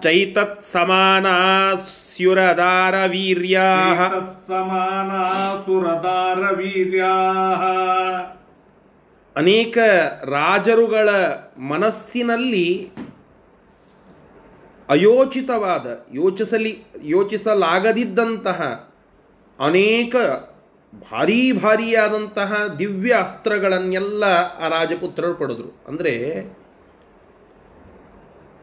ಬ್ರಾಹ್ಮಣ ಕ್ಷಾತ್ರ ಪುತ್ರರಿಗೆ ಕ್ಷತ್ರಿಯರಿಗೆ ಅನೇಕ ದಿವ್ಯ ಅಸ್ತ್ರಗಳನ್ನು ಪ್ರದಾನ ಮಾಡುವಷ್ಟು ಅಸ್ತ್ರವಿದ್ಯೆಯನ್ನು ಪಡೆದಿದ್ದಾನೆ ಅಂತಂದರೆ ಅವನ ಧಾರಣಾಶಕ್ತಿ ಎಂತಹದ್ದು ಅಂತ ಚಿಂತನೆ ಮಾಡಿ. ಬ್ರಾಹ್ಮಣನಿಗೆ ಆ ಧಾರಣಾಶಕ್ತಿ ಎಂತಹದ್ದು ಅಂತ, ಯಾವ ವ್ಯಕ್ತಿ ಅದಕ್ಕೆ ಮೀಸಲಾಗಿದ್ದಾರೋ? ಕ್ಷತ್ರಿಯರು ಮೀಸಲಾದದ್ದೇ ಅಸ್ತ್ರಶಸ್ತ್ರ ವಿದ್ಯೆಯನ್ನು ಪಡೀಲಿಕ್ಕೆ ಅದಕ್ಕೆ ಮೀಸಲಾದ ಅವರಿಗೂ ತಿಳಿಯದ, ಅವರಿಗೂ ಹೊಳೆಯದ, ಅವರಿಗೂ ವಿಚಾರಿಸದ ಅತ್ಯದ್ಭುತವಾದಂತಹ ಸಾಮರ್ಥ್ಯವನ್ನು ದ್ರೋಣರು ಪಡೆದಿದ್ದರು ಸುಮ್ಮನೆ ಪ್ರಾಸಂಗಿಕ ಅಂತ ಒಂದು ಸಂದರ್ಭವನ್ನು ಹೇಳುತ್ತೇನೆ. ನಮ್ಮ ಪೂಜ್ಯ ಗುರುಗಳ ಗುರುಗಳು, ಮಹಾಹುಲಿ ಆಚಾರ್ಯರು, ಪರಮಾಚಾರ್ಯರು ಜ್ಯೋತಿಷ್ಯದಲ್ಲಿ ಅತ್ಯದ್ಭುತವಾದ ಪಾಂಡಿತ್ಯವನ್ನು ಪಡೆದಿದ್ರಂತೆ. ಎಷ್ಟು ಪಡೆದಿದ್ರು ಅಂತಂದರೆ, ಅವರ ಅಳಿಯಂದ್ರೊಬ್ಬರು ಇದ್ದರು ಅವರು ಅವರಿಗೆ ಪರಿಚಿತರಾಗಿದ್ದ ಒಬ್ಬ ಜ್ಯೋತಿಷಿಗಳು ಜ್ಯೋತಿಷಾಸ್ತ್ರ ಪಂಡಿತರು. ವೇದಾಂತ ಪಂಡಿತರಲ್ಲ, ತರ್ಕಶಾಸ್ತ್ರ ಪಂಡಿತರಲ್ಲ, ಬೇರೆ ಯಾವ ಗ್ರಂಥಗಳಲ್ಲಿ ಅವರ ಕ್ಲೃಪ್ತಿ ಇಲ್ಲ. ಕೇವಲ ಜ್ಯೋತಿಷ್ಯವನ್ನು ಆಮೂಲಾಗ್ರವಾಗಿ ಓದಿ ಚಿಂತನ ಮಾಡಿ ವೃದ್ಧರಾಗಿದ್ದ ಒಬ್ಬ ಪಂಡಿತರು. ಅವರನ್ನು ಕರೆದುಕೊಂಡು ಮುಂಬೈಗೆ ಬಂದಿದ್ರಂತೆ. ಮಾಹುಲಿ ಆಚಾರ್ಯರಿಗೆ ಪರಿಚಯ ಮಾಡಿಸಿದರು. ಏನೋ ಮಾತು ಬಂತು. ಒಂದು ಯಾವುದೋ ಕುಂಡಲಿಯನ್ನು ಮುಂದೆ ತಂದು ಇಟ್ಟರು ಈ ಕುಂಡಲಿಯಲ್ಲಿ ಈ ದೋಷ ಇಲ್ಲ ಅಂತ ಅವರು ಹೇಳಿದರು. ಈ ದೋಷ ಇದೆ ಅಂತ ಆಚಾರ್ಯರು ಹೇಳೋದು. ಹೀಗೆ ವಾದ ಬಂತು. ಎಷ್ಟೋ ವಿಷಯಗಳ ಕ್ಲೃಪ್ತಿ ಯಾವ ವ್ಯಕ್ತಿಗೆ ಇರಬೇಕಾಗಿತ್ತೋ ಅದನ್ನೆಲ್ಲ ಲೀಲಾಜಾಲವಾಗಿ ಆಚಾರ್ಯರು ತಿಳಿಸ್ತಾ ಇದ್ದಾರೆ. ಆಚಾರ್ಯರು ಕೇವಲ ಜ್ಯೋತಿಷ್ಶಾಸ್ತ್ರ ಪಂಡಿತರಲ್ಲ. ಮುಖ್ಯವಾಗಿ ಮಾಧ್ವ ವೇದಾಂತವನ್ನು ಸತ್ಯಧ್ಯಾನ ತೀರ್ಥ ಶ್ರೀಪಾದಂಗಳವರ ಕಡೆಯಲ್ಲಿ ಕಲೆತು ಪಂಡಿತರಾದಂತಹ ಮಹಾನುಭಾವರು. ವೇದಾಂತದ ವಿಚಾರವನ್ನು, ನ್ಯಾಯಶಾಸ್ತ್ರದ ವಿಚಾರವನ್ನು ಅವರಿಗೆ ಕೇಳಿದರೆ ಅಷ್ಟು ಗಟ್ಟಿ. ಆದರೆ ಪೌರೋಹಿತ್ಯದಲ್ಲೋ, ಜ್ಯೋತಿಷ್ಯದಲ್ಲೋ ಅದು ಸೈಡ್ ಬೈ ಸೈಡ್ ಸ್ವಲ್ಪ ಕಲಿತದ್ದು. ಆದರೆ ಅವರ ಅಧ್ಯಯನ ಎಷ್ಟಿತ್ತು ಅಂತಂದರೆ, ಸ್ವಯಂ ಒಬ್ಬ ಜ್ಯೋತಿಷಿಗಳೇ ಬಂದು ಮುಂದೆ ನಿಂತರೂ ಕೂಡ ಅವರನ್ನು ಅವರ ವಿಷಯದಲ್ಲಿ ತಡೆದು ನಿಲ್ಲಿಸಬಹುದಾದಷ್ಟ ಒಂದು ಅದ್ಭುತವಾದ ಶಕ್ತಿ ಅವರಿಗೆ ಇತ್ತು. ಬೇರೆ ಬೇರೆ ಫಾರಿನ್ನಿಂದ ಅನೇಕ ಜನ ಬರ್ತಿದ್ರಂತೆ. ಬಂದು ಈ ಎಟ್ಮೋಲಾಜಿ ಅಂತ ಒಂದು ವಿಷಯ, ಶಬ್ದದ ಉತ್ಪತ್ತಿ ಹೇಗಾಗ್ತದೆ? ಇಂಗ್ಲೀಷಿನಲ್ಲಿ ಒಂದು ವ್ಯವಸ್ಥೆ ಇದೆ. ಒಂದು ಶಬ್ದಕ್ಕೆ ಮೂವತ್ತು ನಲವತ್ತು ವರ್ಷಗಳ ನಂತರ ಅಥವಾ ನಲವತ್ತು ಐವತ್ತು ವರ್ಷಗಳ ನಂತರ ಕಾಲಾಂತರದಿಂದ, ದೇಶಾಂತರದಿಂದ ಆ ಶಬ್ದದ ಅರ್ಥ ಬೇರೆ ಬೇರೆ ಆಗ್ತದೆ. ಇದನ್ನು ಹತ್ತಾರು ಡಿಕ್ಷನರಿಗಳು ಉಲ್ಲೇಖ ಮಾಡುತ್ತವೆ. ಇದನ್ನು ಕಲೀಲಿಕ್ಕಂತ ಹೇಳಿ ಫಾರಿನ್ನಿಂದ ಆಚಾರ್ಯರ ಹತ್ತಿರಕ್ಕೆ ಬರ್ತಿದ್ರಂತೆ.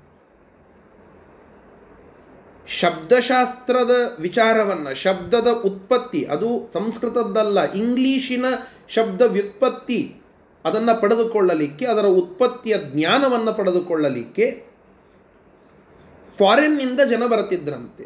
ತಾತ್ಪರ್ಯ ಹೇಳುತ್ತಾ ಇರೋದು, ಬ್ರಾಹ್ಮಣನ ಧಾರಣಾಶಕ್ತಿ ಅಂತಹದ್ದು. ಅದು ಯಾವ ವಿಷಯದಲ್ಲಿ ತೊಡಗ್ತದೋ ಆ ವಿಷಯದಲ್ಲಿ ಅದ್ಭುತವಾದ ಕ್ಲೃಪ್ತಿ ಪಾಂಡಿತ್ಯ ಬರುತ್ತದೆ. ಕ್ಷತ್ರಿಯ ಕುಲ ಮಹಾನುಭಾವರೆಲ್ಲ ಅಲ್ಲಿ ಇದ್ದಾರೆ, ಭೀಷ್ಮರು. ಅದನ್ನೇ ಇಲ್ಲಿ ಹೇಳುತ್ತಾ ಇದ್ದಾರೆ. ಬೇರೆ ಬೇರೆ ರಾಜರ ಹೆಸರುಗಳು. ಭರತ, ಮಾಂಧಾತ ಮರುತ್ತು. ಇವರೆಲ್ಲ ಅನೇಕ ರಾಜರುಗಳೆಲ್ಲ ಅಲ್ಲಿ ಇದ್ದಾರೆ.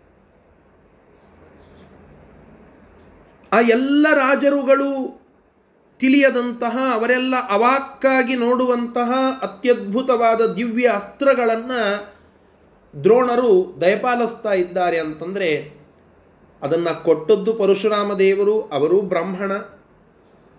ಇಲ್ಲಿ ಅದನ್ನು ಕೊಡ್ತಾ ಇರೋದು ದ್ರೋಣರು, ಅವರು ಬ್ರಾಹ್ಮಣ.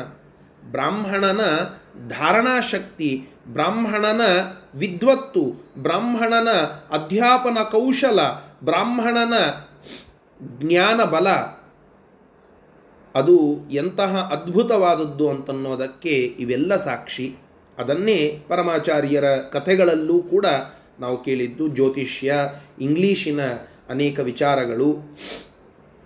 ಸದಾಶಿವ ಅಯ್ಯರ್ ಅಂತ ಹೇಳಿ ಒಬ್ಬ ದೊಡ್ಡ ಇಂಗ್ಲೀಷಿನ ವಿದ್ವಾಂಸರು ಸಾಂಗಲಿಯಲ್ಲಿ ವಿಂಬಲ್ಡನ್ ಕಾಲೇಜ್ ಅಂತ ಪ್ರಾಯ ನನಗೆ ಆ ಕಾಲೇಜಿನ ಹೆಸರು ಎಕ್ಸಾಕ್ಟ್ ಆಗಿ ನೆನಪಿಲ್ಲ. ಆ ಕಾಲೇಜಿನಲ್ಲಿ ಇಂಗ್ಲೀಷಿನ ಪ್ರೊಫೆಸರ್ ಅವರು ಅವರು ಒಮ್ಮೆ ಶೇಕ್ಸ್ಪಿಯರನ್ನು ಒಂದು ಸೊನೆಟ್ಟನ್ನು ಪಾಠ ಹೇಳುತ್ತಾ ಇರುತ್ತಾರೆ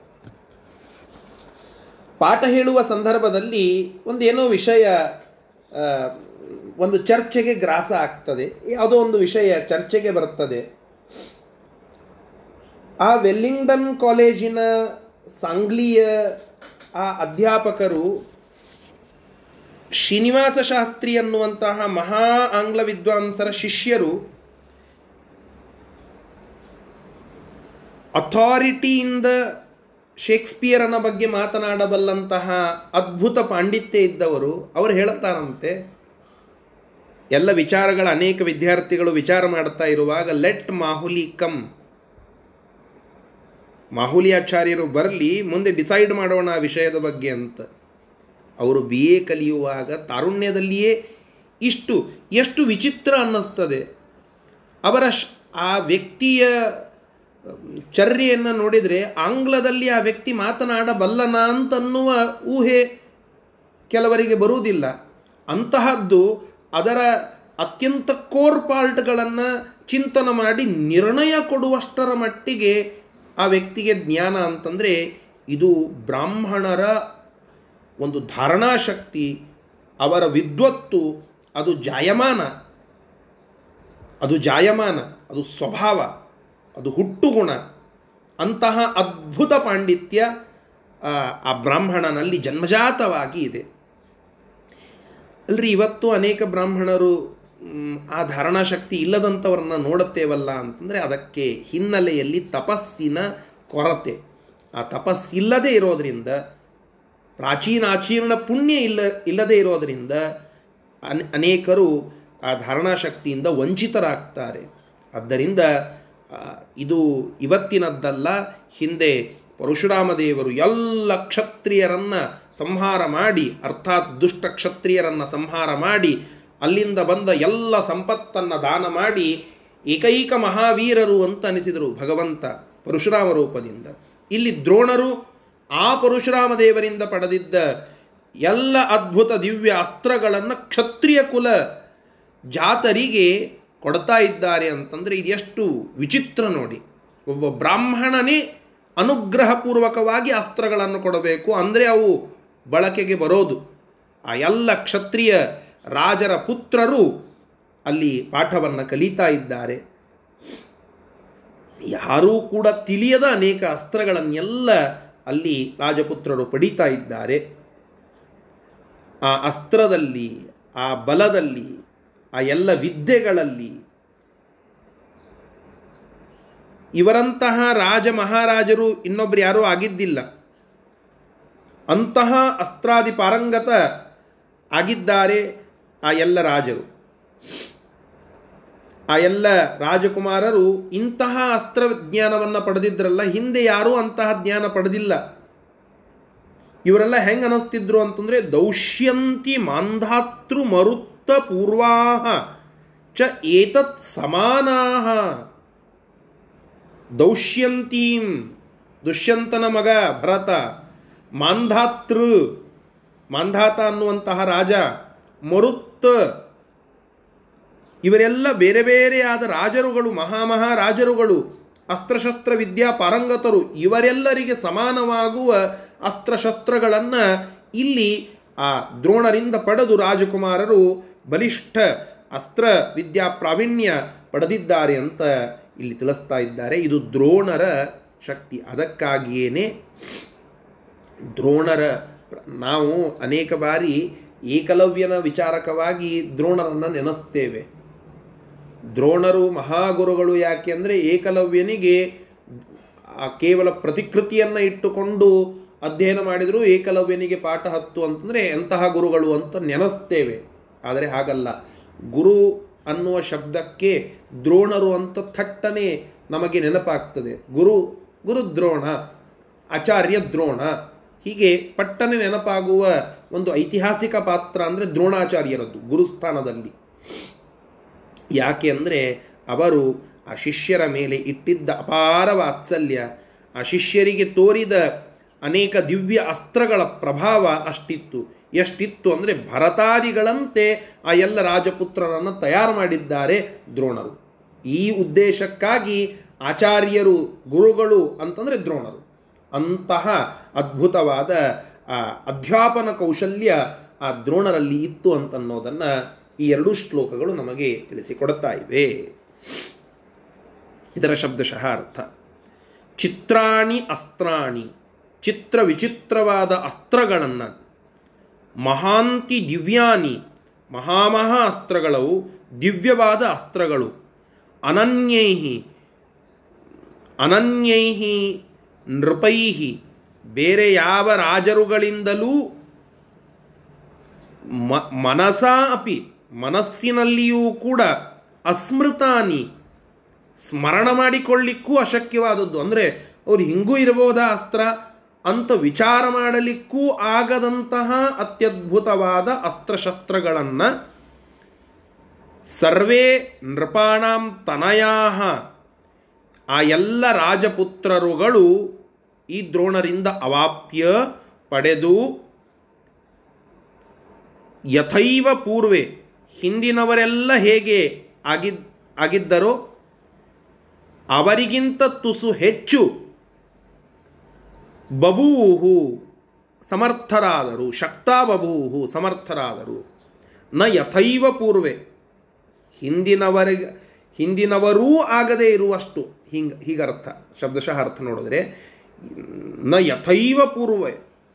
ಹಿಂದಿನವರಿಗೂ ಆಗದಿರುವಂತಹ ಅವರಿಗಿರದ ಸಾಮರ್ಥ್ಯ ಈ ಎಲ್ಲ ಮಕ್ಕಳಿಗೆ ಬಂತು. ಅದು ದ್ರೋಣರ ಪ್ರಭಾವದಿಂದ.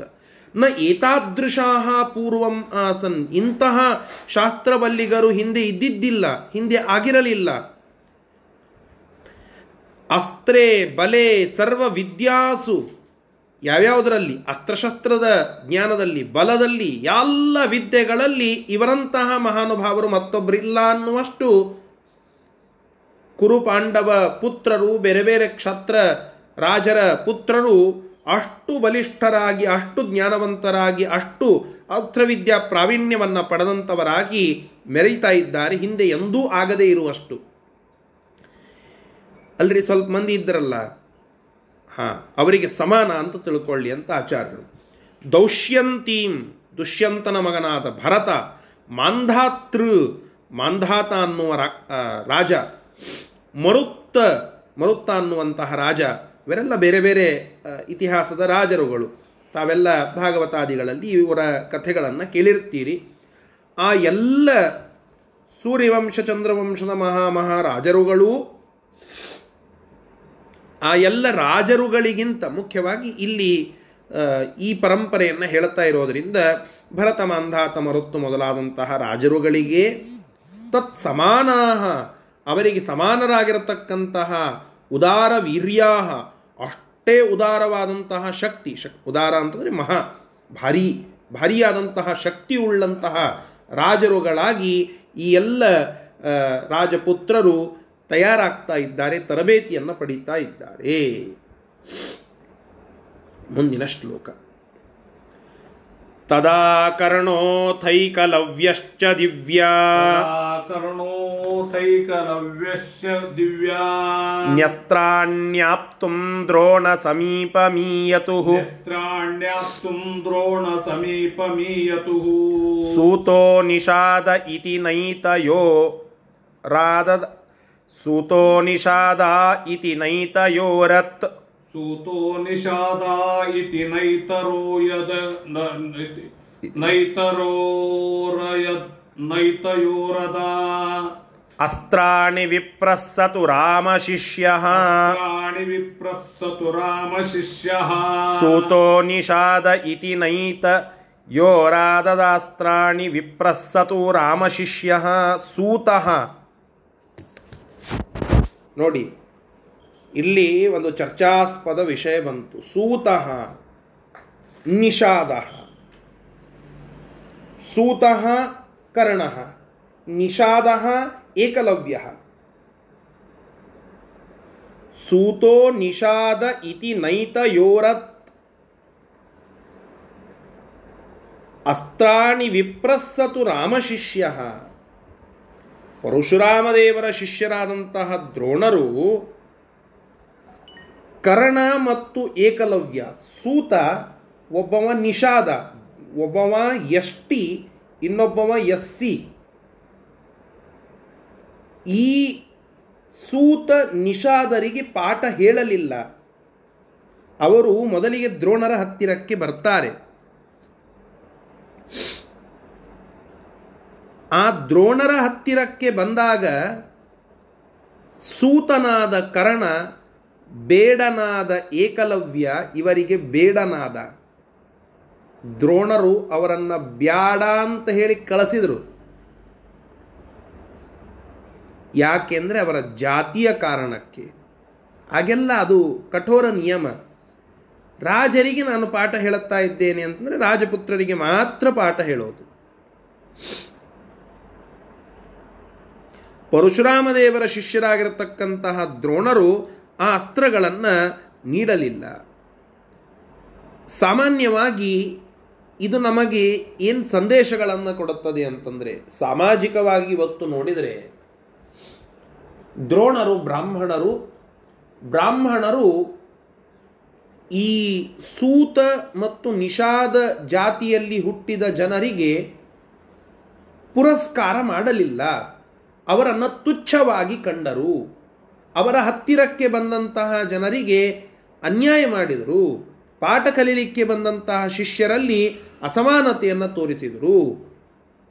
ಅದು ಬೆಳೀತಾ ಬೆಳೀತಾ ಬೆಳೀತಾ ಬೆಳೀತಾ ಬಂದು ಇವತ್ತಿನ ಬೇರೆ ಬೇರೆ ಪ್ರಸಂಗಗಳಲ್ಲಿ ನಾವು ನೋಡುತ್ತೇವಲ್ಲ.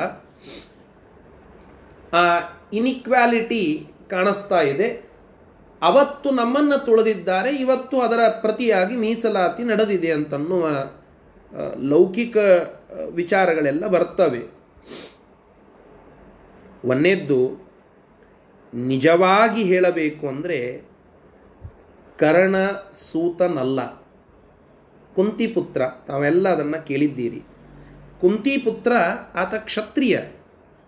ಕುಂತಿಯಿಂದ ಹುಟ್ಟಿದ್ದಾನೆ, ಕುಂತಿ ಕ್ಷತ್ರಿಯಳು, ಆದ್ದರಿಂದ ಕರ್ಣನೂ ಕ್ಷತ್ರಿಯನೇ. ಏಕಲವ್ಯ ವಸುದೇವನ ತಮ್ಮನ ಮಗ ದೇವಶ್ರಮ ಅಂತ ಹೇಳಿ.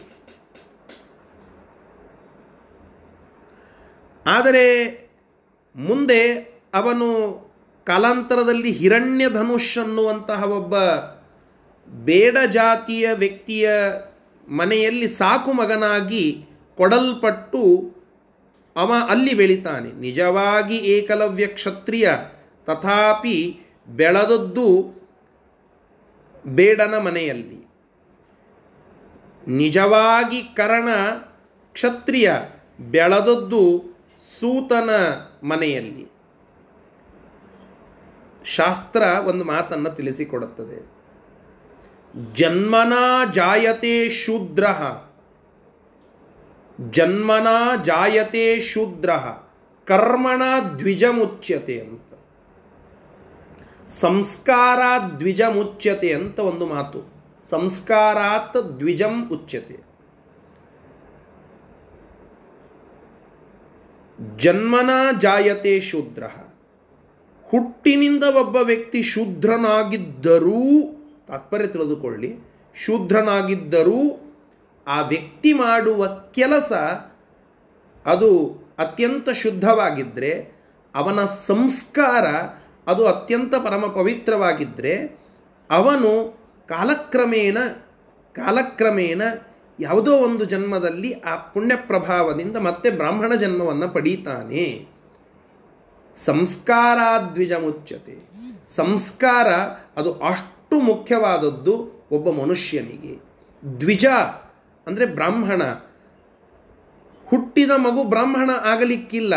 ಆ ಮಗುವಿಗೆ ಆ ಮಗುವಿಗೆ ಯಾವಾಗ ಉಪನಯನಾದಿ ಸಂಸ್ಕಾರಗಳಾಗ್ತದೋ ಆವಾಗ ಅವನಿಗೆ ನಿಜವಾದ ಬ್ರಾಹ್ಮಣ್ಯ ವೇದ ಓದುವ ಶಕ್ತಿ.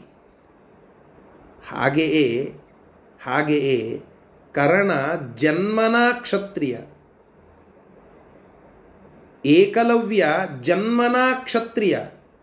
ಆದರೆ ಕ್ಷತ್ರಿಯ ಸಂಸ್ಕಾರಗಳು ಯಾವೂ ಅವನಲ್ಲಿ ಆಗಲಿಲ್ಲ. ಕ್ಷತ್ರಿಯ ಸಂಸ್ಕಾರಗಳು ಏನೂ ಆಗಲಿಲ್ಲ. ಏಕಲವ್ಯನಿಗೆ ಕ್ಷತ್ರಿಯ ಸಂಸ್ಕಾರಗಳಾಗಲಿಲ್ಲ. ಸಂಸ್ಕಾರ ಇಲ್ಲದೆ ಆ ವ್ಯಕ್ತಿಯನ್ನು ಕೇವಲ ಜನ್ಮನಾ ಕ್ಷತ್ರಿಯ ಅಂತ ತಿಳಿದುಕೊಳ್ಳಲಿಕ್ಕೆ ಸಾಧ್ಯ ಇಲ್ಲ. ನಾವೆಲ್ಲ ಇದರಿಂದ ಪಾಠ ಕಲಿಬೇಕು. ನಾವು ಅನೇಕರು ಬ್ರಾಹ್ಮಣರು ಅಂತ ಎದೆತಟ್ಟಿ ಹೇಳಿಕೊಳ್ಳೋಣ. ಹೀಗೆಲ್ಲ ಬೇರೆ ಬೇರೆ ಕಡೆಗೆ ವಾಟ್ಸಪ್ ಸ್ಟೇಟಸ್ಗಳನ್ನು ಹಾಕ್ತಾರೆ, ಫೇಸ್ಬುಕ್ಗಳಲ್ಲಿ ಹಾಕ್ತಾರೆ, ನಾವೆಲ್ಲ ಬ್ರಾಹ್ಮಣರು, ಒಟ್ಟಾಗೋಣ, ಒಂದಾಗೋಣ, ಹಾಗೆ, ಹೀಗೆ ಅಂತೆಲ್ಲ ಹೇಳುತ್ತಾರೆ. ನನಗೆ ಬಹಳ ಮನಸ್ಸಿಗೆ ಬೇಸರ ಆಗುವಂತಹದ್ದು ಅಂತಂದರೆ, ದಯವಿಟ್ಟು ಯಾರೂ ತಪ್ಪು ತಿಳಿಯಬಾರದು. ಮನಸ್ಸಿಗೆ ತುಂಬ ಬೇಸರ ಆಗುವಂತಹದ್ದು, ಬ್ರಾಹ್ಮಣ್ಯದ ಪರಿಪಾಲನೆಯನ್ನು ಮಾಡದೆ ನಾವು ಬ್ರಾಹ್ಮಣರು ಅನ್ನುವ ಸಂಘಟನೆಯನ್ನು ಮಾಡಬೇಕು ಅಂತ ಹೋಗ್ತಾರೆ. ಕೇಳಿದರೆ ಆಚಾರ್ಯ ನಾವೆಲ್ಲ ಸಂಘಟನೆಯೊಳಗಿರುವಂಥವರು, ನಾವೆಲ್ಲ ಹಾಗೆ ಇರಬೇಕಾಗ್ತದೆ. ಒಂದು ದಿನ ಒಂದು ದಿನ ಸಂಧ್ಯಾ ವಂದನೆಯನ್ನು ಮಾಡುವುದಿಲ್ಲ. ಅದು ಗೋಪಿಚಂದನವೋ, ಭಸ್ಮಧಾರಣೆಯೋ, ಯಾವುದೋ ಒಂದು ಸ್ಮಾರಥನೋ ವೈಷ್ಣವನೋ, ಕಾಣ್ಣವನೋ, ಯಾವುದೋ ಇರಲಿ. ಬ್ರಾಹ್ಮಣನಾಗಿ ತಾನು ಮಾಡಬೇಕಾದ ಸಂಧ್ಯಾ ವಂದನೆಯನ್ನು ಹತ್ತು ಗಾಯತ್ರಿಯನ್ನು ನಿಷ್ಠೆಯಿಂದ ಮಾಡದೆ ಅನವಶ್ಯಕವಾಗಿ ಅನೇಕ ಹೋಟೆಲುಗಳಲ್ಲಿ ಬೇರೆ ಬೇರೆ ಕಡೆಗೆ ಊಟವನ್ನು ಮಾಡುತ್ತಾ ಶಿಖೆಯನ್ನು ಬಿಡದೆ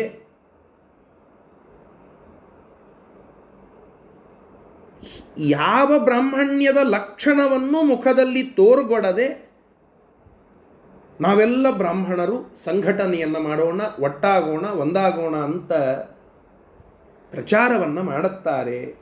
ಇದೆಂತಹ ವಿಪರ್ಯಾಸ.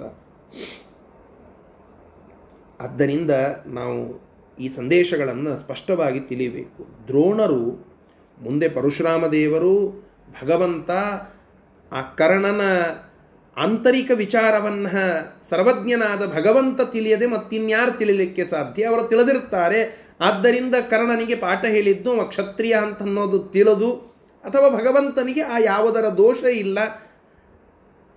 ಭಗವಂತ ವ್ಯಕ್ತಿಯ ಪುಣ್ಯ ಪಾಪ ಇತ್ಯಾದಿಗಳ ಲೆಕ್ಕವನ್ನೆಲ್ಲ ಪರ್ಫೆಕ್ಟಾಗಿ ಇಟ್ಟುಕೊಂಡು ಅವನಿಗೆ ಸೂಕ್ತವಾದ ಅಧ್ಯಯನವನ್ನು ಮಾಡಿಸ್ತಾನೆ. ಅದು ಮಾತು ಬೇರೆ. ತಾತ್ಪರ್ಯ ದ್ರೋಣರ ಸೂಕ್ಷ್ಮ ದೃಷ್ಟಿಯಷ್ಟು ನೋಡಿ. ಅವರು ಸೂತ ಬೇಡ ಅಂತನ್ನುವುದಕ್ಕೆ ಅವರನ್ನ ಬಿಟ್ಟದ್ದು ಅವರು ಕ್ಷತ್ರಿಯರಾದರೂ ಯಾಕೆ ಬಿಟ್ಟರು ಅಂತನ್ನುವ ಮುಂದಿನ ಪ್ರಶ್ನೆ ಬಂದರೆ ಕ್ಷತ್ರಿಯತ್ವ ಅದು ಕೇವಲ ಜನ್ಮಜಾತವಾಗಿ ಆದದ್ದಲ್ಲ. ಆ ವ್ಯಕ್ತಿಯ ಸಂಸ್ಕಾರದಿಂದ ಬರಬೇಕಾದದ್ದು. ಬ್ರಾಹ್ಮಣ ಕೇವಲ ಹುಟ್ಟಿನಿಂದ ಬ್ರಾಹ್ಮಣನಾದರೆ ಅಲ್ಲ, ಶಾಸ್ತ್ರ ಕೆಲವು ಕಡೆಗೆ ಬೈತದೆ. ಪಂಚರಾತ್ರಾದಿಗಳಲ್ಲಿ ಒಂದು ಶಬ್ದ ಬರುತ್ತದೆ, ಶಾಸ್ತ್ರ ನಿಷ್ಠುರವಾಗಿ ಬೈಯುವ ಒಂದು ಶಬ್ದ ಇದೆ, ಬ್ರಹ್ಮ ಬಂದೋ ಅಂತ ಹೇಳಿ. ನಾನು ಹತ್ತಾರು ಕಡೆಗೆ ಅದನ್ನು ಹೇಳಿದ್ದೇನೆ. ಬ್ರಹ್ಮ ಬಂಧೋ, ಹೀಗೆ ಬೈತಾರೆ. ಏ ಬ್ರಾಹ್ಮಣರ ಬಂಧುವೇ ಅಂತ ಹೇಳಿ. ನಮ್ಮ ಆಚಾರ್ಯದನ್ನು ಬಹಳಸ್ತ ಹೇಳುತ್ತಾ ಇರ್ತಾರೆ. ಅಲ್ಲ, ಬ್ರಾಹ್ಮಣರ ಬಂಧು ಅಂತಂದರೆ ಇದು ಗೌರವ ಅಲ್ಲ. ಇದೊಂದು ಒಳ್ಳೆ ನಮಗೆ ಎಟ್ರಿಬ್ಯೂಟ್ ಇದ್ದಂತೆ, ಒಂದೇನೋ ಒಳ್ಳೆ ಗೌರವ ಸೂಚಕವಾದ ಶಬ್ದ ಇದ್ದಂತೆ ಅಂತ ಅನ್ನಿಸ್ತದೆ ಮೇಲ್ನೋಟಕ್ಕೆ. ಆದರೆ ಒಳಾರ್ಥ ಬೇರೆ. ಬ್ರಾಹ್ಮಣ ಬಂಧು ಅಂದರೆ ಬ್ರಾಹ್ಮಣರಿಗೆ ಬಂಧು ಮಾತ್ರ ನೀನು ನಿಜವಾಗಿ ಬ್ರಾಹ್ಮಣನಲ್ಲ ಅಂತ. ಬ್ರಾಹ್ಮಣ ಬಂಧು, ನೀನು ಬ್ರಾಹ್ಮಣನಲ್ಲ, ಕೇವಲ ಬ್ರಾಹ್ಮಣರ ಬಂಧು. ಯಾಕೆ? ಹುಟ್ಟಿದ್ದೀಯಾ ಅನ್ನೋದಕ್ಕೆ ಬ್ರಾಹ್ಮಣ ಅಂತ ಅನ್ಬೇಕಷ್ಟೇ. ಹೊರತು ಬೇರೆ ಯಾವುದಕ್ಕೂ ಅಲ್ಲ. ಹತ್ತು ಗಾಯತ್ರಿ ಮಾಡದ ನೀನು ಬ್ರಾಹ್ಮಣನೇಗೆ. ನಿತ್ಯ ಊರ್ಧ್ವಪುಂಡ್ರ ಧಾರಣ ಮಾಡದೇ ಇರುವಂತಹ ನೀನು ಬ್ರಾಹ್ಮಣ ಹೇಗೆ? ಏಕಾದಶಿಯಾದಿ ಉಪವಾಸಗಳನ್ನು ತಕ್ಕ ಮಟ್ಟಿಗೆ ಪಾಲನ ಮಾಡಬೇಕೆಂಬ ಆಗ್ರಹವನ್ನು ಇಟ್ಟುಕೊಳ್ಳದ ವ್ಯಕ್ತಿ ಬ್ರಾಹ್ಮಣ ಹೇಗೆ? ಭಗವಂತನಲ್ಲಿ ಭಕ್ತಿ ಮಾಡದ ವ್ಯಕ್ತಿ ಬ್ರಾಹ್ಮಣ ಹೇಗೆ? ಹೀಗೆ ಹತ್ತಾರು ವಿಚಾರಗಳನ್ನು ನಾವು ಚಿಂತನೆ ಮಾಡುತ್ತಾ ಹೋದರೆ ಲೌಕಿಕವಾಗಿ ಮತ್ತು ಆಧ್ಯಾತ್ಮಿಕ ದೃಷ್ಟಿಯಿಂದ ಎಲ್ಲ ದೃಷ್ಟಿಕೋನದಿಂದ ದ್ರೋಣರು ಅವತ್ತು ಮಾಡಿದ್ದು ಸರಿ ಅಂತ ಅಭಿಪ್ರಾಯ. ಯಾಕೆ? ಕರ್ಣಸೂತ ಏಕಲವ್ಯ ನಿಷಾದ. ಯಾವ ದೃಷ್ಟಿಯಿಂದ ಅಂತಂದರೆ ಆ ಕರ್ಮಗಳಿಂದ, ಆ ಸಂಸ್ಕಾರದಿಂದ, ಸೂತ ಸಂಸ್ಕಾರವನ್ನು ಪಡೆದ ಕರ್ಣನನ್ನು ಹೇಗೆ ಕ್ಷತ್ರಿಯ ಅಂತ ಹೇಳಲಿಕ್ಕೆ ಸಾಧ್ಯ? ನಿಷಾದ ಸಂಸ್ಕಾರವನ್ನು ಪಡೆದಂತಹ, ಅಂದರೆ ಬೇಡರ ಸಂಸ್ಕಾರವನ್ನು ಪಡೆದಂತಹ ಏಕಲವ್ಯನನ್ನು ಕ್ಷತ್ರಿಯ ಅಂತ ಹೇಗೆ ಹೇಳಲಿಕ್ಕೆ ಸಾಧ್ಯ? ಇಷ್ಟೆಲ್ಲದರ ಮೇಲೆ ಒಂದು ನಿಯಮ ಆಗಿನ ಕಾಲಕ್ಕೆ ಇದ್ದ ಒಂದು ನಿಯಮ. ಕ್ಷತ್ರಿಯ ಕುಮಾರರು ಪಾಠ ಹೇಳಿಸಿಕೊಳ್ಳುವಾಗ ಆ ಕ್ಷತ್ರಿಯ ಕುಮಾರರಿಗೆ ಆ ಪಾಠ ಸೀಮಿತವಾಗುವಂತಹ ಒಂದು ಪದ್ಧತಿ. ಇವತ್ತಿನ ರ್ಯಾಂಕ್ ಸಿಸ್ಟಮನ್ನು ನೋಡಿದರೆ ನನಗದ ನೆನಪಾಗ್ತದೆ. ಇವತ್ತು ಹತ್ತಾರು ಕಡೆಗಳಲ್ಲಿ ಪಾಠ ಹೇಳುವಾಗ ಪರೀಕ್ಷೆಗಳನ್ನು ಮಾಡುತ್ತಾರೆ ಮೊದಲಿಗೆ. ಕಾಲೇಜಿಗೆ ನಾವು ಎಂಟ್ರನ್ಸ್ ಹೋದಾಗ ಅಡ್ಮಿಷನ್ ತೆಗೆದುಕೊಳ್ಳುವುದಕ್ಕಿಂತ ಮುಂಚೆ ಒಂದು ಟೆಸ್ಟ್ ಮಾಡುತ್ತಾರೆ. ಆ ಟೆಸ್ಟ್ನಲ್ಲಿ ಆ ವ್ಯಕ್ತಿ ಪಾಸ್ ಆದ ಅಂತಂದರೆ ಮಾತ್ರ ಅವನನ್ನು ಒಳಗಡೆ ಕರೆದುಕೊಳ್ಳುತ್ತಾರೆ. ಕ್ರೀಮ್ ಪಾರ್ಟನ್ನು ತೆಗೆದುಕೊಂಡು ಆ ವ್ಯಕ್ತಿಗಳಿಗೆ ಡಿವಿಷನ್ ಬೇರೆ ಮಾಡಿ ಹೆಚ್ಚಿನ ಅಧ್ಯಯನ ಮಾಡಿಸುವ ಪದ್ಧತಿ ಇವತ್ತೂ ಇದೆ. ಇದು ಆ ಕಾಲಕ್ಕೆ ರಾಜಪುತ್ರ ಅಂತನ್ನೋ ದೃಷ್ಟಿಯಿಂದ ಇತ್ತು. ಈ ಕಾಲಕ್ಕೆ ಒಂದು ಎಂಟ್ರೆನ್ಸ್ ಟೆಸ್ಟಿನ ರೂಪವನ್ನು ಅದು ತೆಗೆದುಕೊಂಡಿದೆ. ಆ ಪ್ರತಿಭಾ ಸಂಪನ್ನತ ತೆಗೆದುಕೊಂಡು ಅದರ ಬೇಸ್ ಮೇಲೆ ಪಾಠ ಹೇಳುವ ಪದ್ಧತಿ ಇದೆ. ಹೀಗಾಗಿ ದ್ರೋಣರು ಏಕಲವ್ಯನನ್ನ ಕರ್ಣನನ್ನ ಕರೆದುಕೊಂಡು ಪಾಠ ಕಲಿಸದೇ ಇದ್ದರೂ ಇವತ್ತಿಗೂ ಆದರ್ಶ ಗುರು ಅಂತನ್ನುವ ಖ್ಯಾತಿಯನ್ನು ಇಡೀ ಜಗತ್ತಿನಲ್ಲಿ ತೋರುತ್ತಾ ಇದ್ದಾರೆ. ಹತ್ತಾರು ಸಾವಿರ ವರ್ಷಗಳ ಹಿಂದೆ ಆದಂತಹ ಮಹಾಭಾರತದ ಪಾತ್ರ ದ್ರೋಣರು ಇವತ್ತಿಗೂ ಕೂಡ ಗುರುಸ್ಥಾನದಲ್ಲಿ ನಿಂತಿದ್ದಾರೆ. ಎಲ್ಲಾದರೂ ಗುರುಗಳ ಹೆಸರಿಗೆ ಏನೋ ಒಂದು ಒಂದು ವಿಶೇಷಣವನ್ನು ಕೂಡಿಸಬೇಕು ಎಡ್ಜೆಕ್ಟಿವನ್ನು ಹೇಳಬೇಕು ಅಂತಂದರೆ ದ್ರೋಣರು ಅಂತ ಅಂತಾರೆ. ಏ, ಅವರು ದ್ರೋಣರಂತಹ ಗುರುಗಳು ಅಂತ. ಯಾವುದೋ ಒಂದು ಪ್ರಶಸ್ತಿಯನ್ನು ಗುರುಗಳಿಗೆ ಕೊಡಬೇಕು ಅಂದರೆ ದ್ರೋಣ ಅಂತನ್ನುವ ಹೆಸರನ್ನು ಅಲ್ಲಿ ಸಾಮಾನ್ಯವಾಗಿ ಉಲ್ಲೇಖ ಮಾಡುವ ಪ್ರಸಂಗ ನೋಡುತ್ತೇವೆ. ಯಾಕೆಂದರೆ ಅವರು ಆ ರೀತಿಯಾಗಿ ಸಮಯೋಚಿತವಾದಂತಹ ವಿಷಯ. ಇಷ್ಟೆಲ್ಲದರ ಮೇಲೆ ಒಂದು ಆಧ್ಯಾತ್ಮಿಕ ದೃಷ್ಟಿಕೋನ. ಇವು ಯಾವುದೂ ಅವರಿಗೆ ತಿಳಿದಿಲ್ಲ ಅಂತ ಇಟ್ಟುಕೊಂಡ್ರು. ಅಸ್ತ್ರಗಳ ವಿದ್ಯೆ ಅಸ್ತ್ರಗಳ ವಿದ್ಯೆ ಅದು ವೇದ ಮಂತ್ರ ಅಸ್ತ್ರದ ಅರ್ಥವನ್ನು ನಾನು ಹಿಂದೆ ಹೇಳಿದ್ದೀನಲ್ಲ, ಅಸ್ತ್ರ ಶಸ್ತ್ರ ಅಂತ ಎರಡು ಶಬ್ದ. ಶಸ್ತ್ರ ಸುಮ್ಮನೆ ಬತ್ತಳಿಕೆಯಲ್ಲಿರುವ ಬಾಣವನ್ನು ತೆಗೆದುಕೊಂಡು ಬಿಲ್ಲಿನಲ್ಲಿ ಹೂಡಿ ಬಿಟ್ಟು ಬಿಡೋದು. ಆದರೆ ಶಸ್ತ್ರ ಇದು ಆಯಿತು. ಅಸ್ತ್ರ ಹೇಗೆ ಅಂತಂದರೆ ಬತ್ತಳಿಕೆಯಲ್ಲಿರುವ ಬಾಣವನ್ನು ತೆಗೆದುಕೊಂಡು ಮಂತ್ರ ಅಂದು ಮಾಂತ್ರಿಕವಾಗಿ ಅದರ ಪ್ರಯೋಗ ಮಾಡೋರು. ಶಸ್ತ್ರ ತಾಂತ್ರಿಕ, ಯಾಂತ್ರಿಕ, ಆದರೆ ಇದು ಮಾಂತ್ರಿಕ. ಆದ್ದರಿಂದ ಆ ಅಸ್ತ್ರ ಪ್ರಯೋಗ ಮಾಂತ್ರಿಕ ಮಂತ್ರ ಹೇಳಬೇಕಾಗ್ತದೆ ಅಲ್ಲಿ. ಆ ಮಂತ್ರಗಳೆಲ್ಲ ಅನೇಕ ವೇದದ ಭಾಗಗಳು. ಧನುರ್ವೇದ ಅಂತ ಅದನ್ನು ವೇದದ ಒಂದು ಭಾಗ. ಉಪವೇದ ಅಂತ ಕರೀತಾರೆ ಅದನ್ನು. ಧನುರ್ವೇದ, ಧನಸ್ಸನ್ನು ಹೇಗೆ ಬಳಸಬೇಕು? ಅದು ಕ್ಷತ್ರಿಯರಿಗೆ ಉಚಿತವಾದ ವೇದದ ಭಾಗ. ಅದನ್ನು ಅನ್ನಿಕ್ಕೆ ಬರುತ್ತದೆ. ಆದರೆ ಶೂದ್ರರಿಗೆ ಅದನ್ನು ಅನ್ನುವ ಅಧಿಕಾರವನ್ನು ವೇದ ಹೇಳಿಲ್ಲ. ಇದು ಆಧ್ಯಾತ್ಮಿಕ ದೃಷ್ಟಿಕೋನ. ಮೊದಲೇ ಹೇಳುತ್ತಾ ಇದ್ದೇನೆ. ತೌಲನಿಕವಾಗಿ ನಾವು ಚಿಂತನೆ ಮಾಡಿದರೆ ಇವತ್ತು ಅದರ ಅಪ್ಲಿಕೇಶನ್ ಸಾಧ್ಯ ಇಲ್ಲ. ಅದನ್ನು ಬಿಟ್ಟು ಬಿಡಿ. ಆದರೆ ಮಹಾಭಾರತದ ಕಾಲದಲ್ಲಿ ದ್ವಾಪರದಲ್ಲಿ ಆಸ್ತಿಕರ ಸಂಖ್ಯೆ ಹೆಚ್ಚಿದ್ದು, ವೈದಿಕರ ಸಂಖ್ಯೆ ಹೆಚ್ಚಿದ್ದು, ಅದನ್ನು ಒಪ್ಪುವ ಜನರಲ್ಲಿ ಶೂದ್ರರು ವೇದ ಮಂತ್ರವನ್ನು ಅನ್ನಲಿಕ್ಕೆ ಅಧಿಕಾರಿಗಳಲ್ಲ. ಆದ್ದರಿಂದ ಆ ಅಸ್ತ್ರೋಪದೇಶವನ್ನು ಅವರಿಗೆ ಮಾಡಲಿಕ್ಕೆ ಸಾಧ್ಯ ಇಲ್ಲ. ಸೂತನಾದ ಕರ್ಣನಿಗೆ, ನಿಷಾದನಾದ ಏಕಲವ್ಯನಿಗೆ ಆ ಮಂತ್ರಗಳ ಉಪದೇಶವನ್ನು ಹೇಗೆ ತಾನೇ ಮಾಡಲಿಕ್ಕೆ ಸಾಧ್ಯ? ಅಕಸ್ಮಾತ್ ಜಾತೀಯತೆಯನ್ನೇ ಅವರು ಮಾಡುತ್ತಾ ಇದ್ರು ಅಂತ ಇಟ್ಟುಕೊಂಡ್ರೆ ಬ್ರಾಹ್ಮಣರಾಗಿ ಬ್ರಾಹ್ಮಣರಿಗೆ ಪಾಠ ಹೇಳಬೇಕಾಗಿತ್ತು. ಅರ್ಜುನನಂತಹ ಮಹಾಮೇಧಾವಿಯನ್ನು ಅಸ್ತ್ರಶಸ್ತ್ರ ವಿದ್ಯೆಯಲ್ಲಿ ಅಶ್ವತ್ಥಮಾಚಾರ್ಯರನ್ನು ಭಾರಿ ಮೇಧಾವಿಗಳನ್ನಾಗಿ ಮಾಡಲಿಲ್ಲ ದ್ರೋಣಾಚಾರ್ಯರು. ಮಗನ ಮೇಲಿನ ವ್ಯಾಮೋಹ ಅಂತ ಇಟ್ಟುಕೊಂಡಿದ್ದರೆ ಮುಂದೆ ವ್ಯಾಮೋಹಾದಿಗಳು ಅವರಲ್ಲಿ ಉಂಟಾದದ್ದಕ್ಕೆ ಇದು ಬಂದಿತು. ಆ ವಿಚಾರ ಬೇರೆ. ವಿದ್ಯಾ ವಿಷಯಕವಾಗಿ ನಾವು ನೋಡಿದಾಗ ಅಶ್ವತ್ಥಾಮಾಚಾರ್ಯರು ಭಾರಿ ಅರ್ಜುನನಿಗಿಂತ ಹೆಚ್ಚಿನ ಅಸ್ತ್ರವಿದ್ಯಾ ಪಾರಂಗತರು ಅಂತೇನು ಅನ್ನಿಸಿಕೊಂಡಿಲ್ಲ. ಕ್ಷಾತ್ರ ಮಕ್ಕಳಿಗೆ ಪಾಠ ಹೇಳುವ ಒಬ್ಬ ಬ್ರಾಹ್ಮಣ ಶುದ್ರಾದಿಗಳಿಗೂ ಹೇಳಬಹುದಿತ್ತು ಯಾಕೆ ಹೇಳಲಿಲ್ಲ? ಅಲ್ಲಿ ಈ ತೊಡಕಿದೆ. ಅಲ್ಲಿ ಜಾತೀಯತೆ ಇಲ್ಲ. ಅಲ್ಲಿ ಈ ತೊಡಕಿದೆ. ಈ ಶಾಸ್ತ್ರದ ಆಂತರಿಕವಾದ ವಿಚಾರದ ತೊಡಕಿದೆ. ಶಾಸ್ತ್ರವನ್ನು ಬಲ್ಲ, ತತ್ವಜ್ಞಾನವನ್ನು ಬಲ್ಲ, ಆ ದ್ರೋಣರು ಅಂದು ನಿಷಾದ ಮತ್ತು ಸೂತರಿಗೆ ಪಾಠ ಹೇಳದೇ ಇದ್ದದ್ದಕ್ಕೆ ವೇದಾಧಿಕಾರ ಇಲ್ಲದೇ ಇರೋದೇ ಮುಖ್ಯ ಕಾರಣ. ಇಷ್ಟೆಲ್ಲದರ ಮೇಲೆ ಇನ್ನೊಂದು ಪ್ರಸಂಗ. ಏಕಲವ್ಯ ನಿಷಾದ. ನಿಷಾದನ ಕೆಲಸ ಏನು? ಬೇಡನ ಕೆಲಸ ಏನು?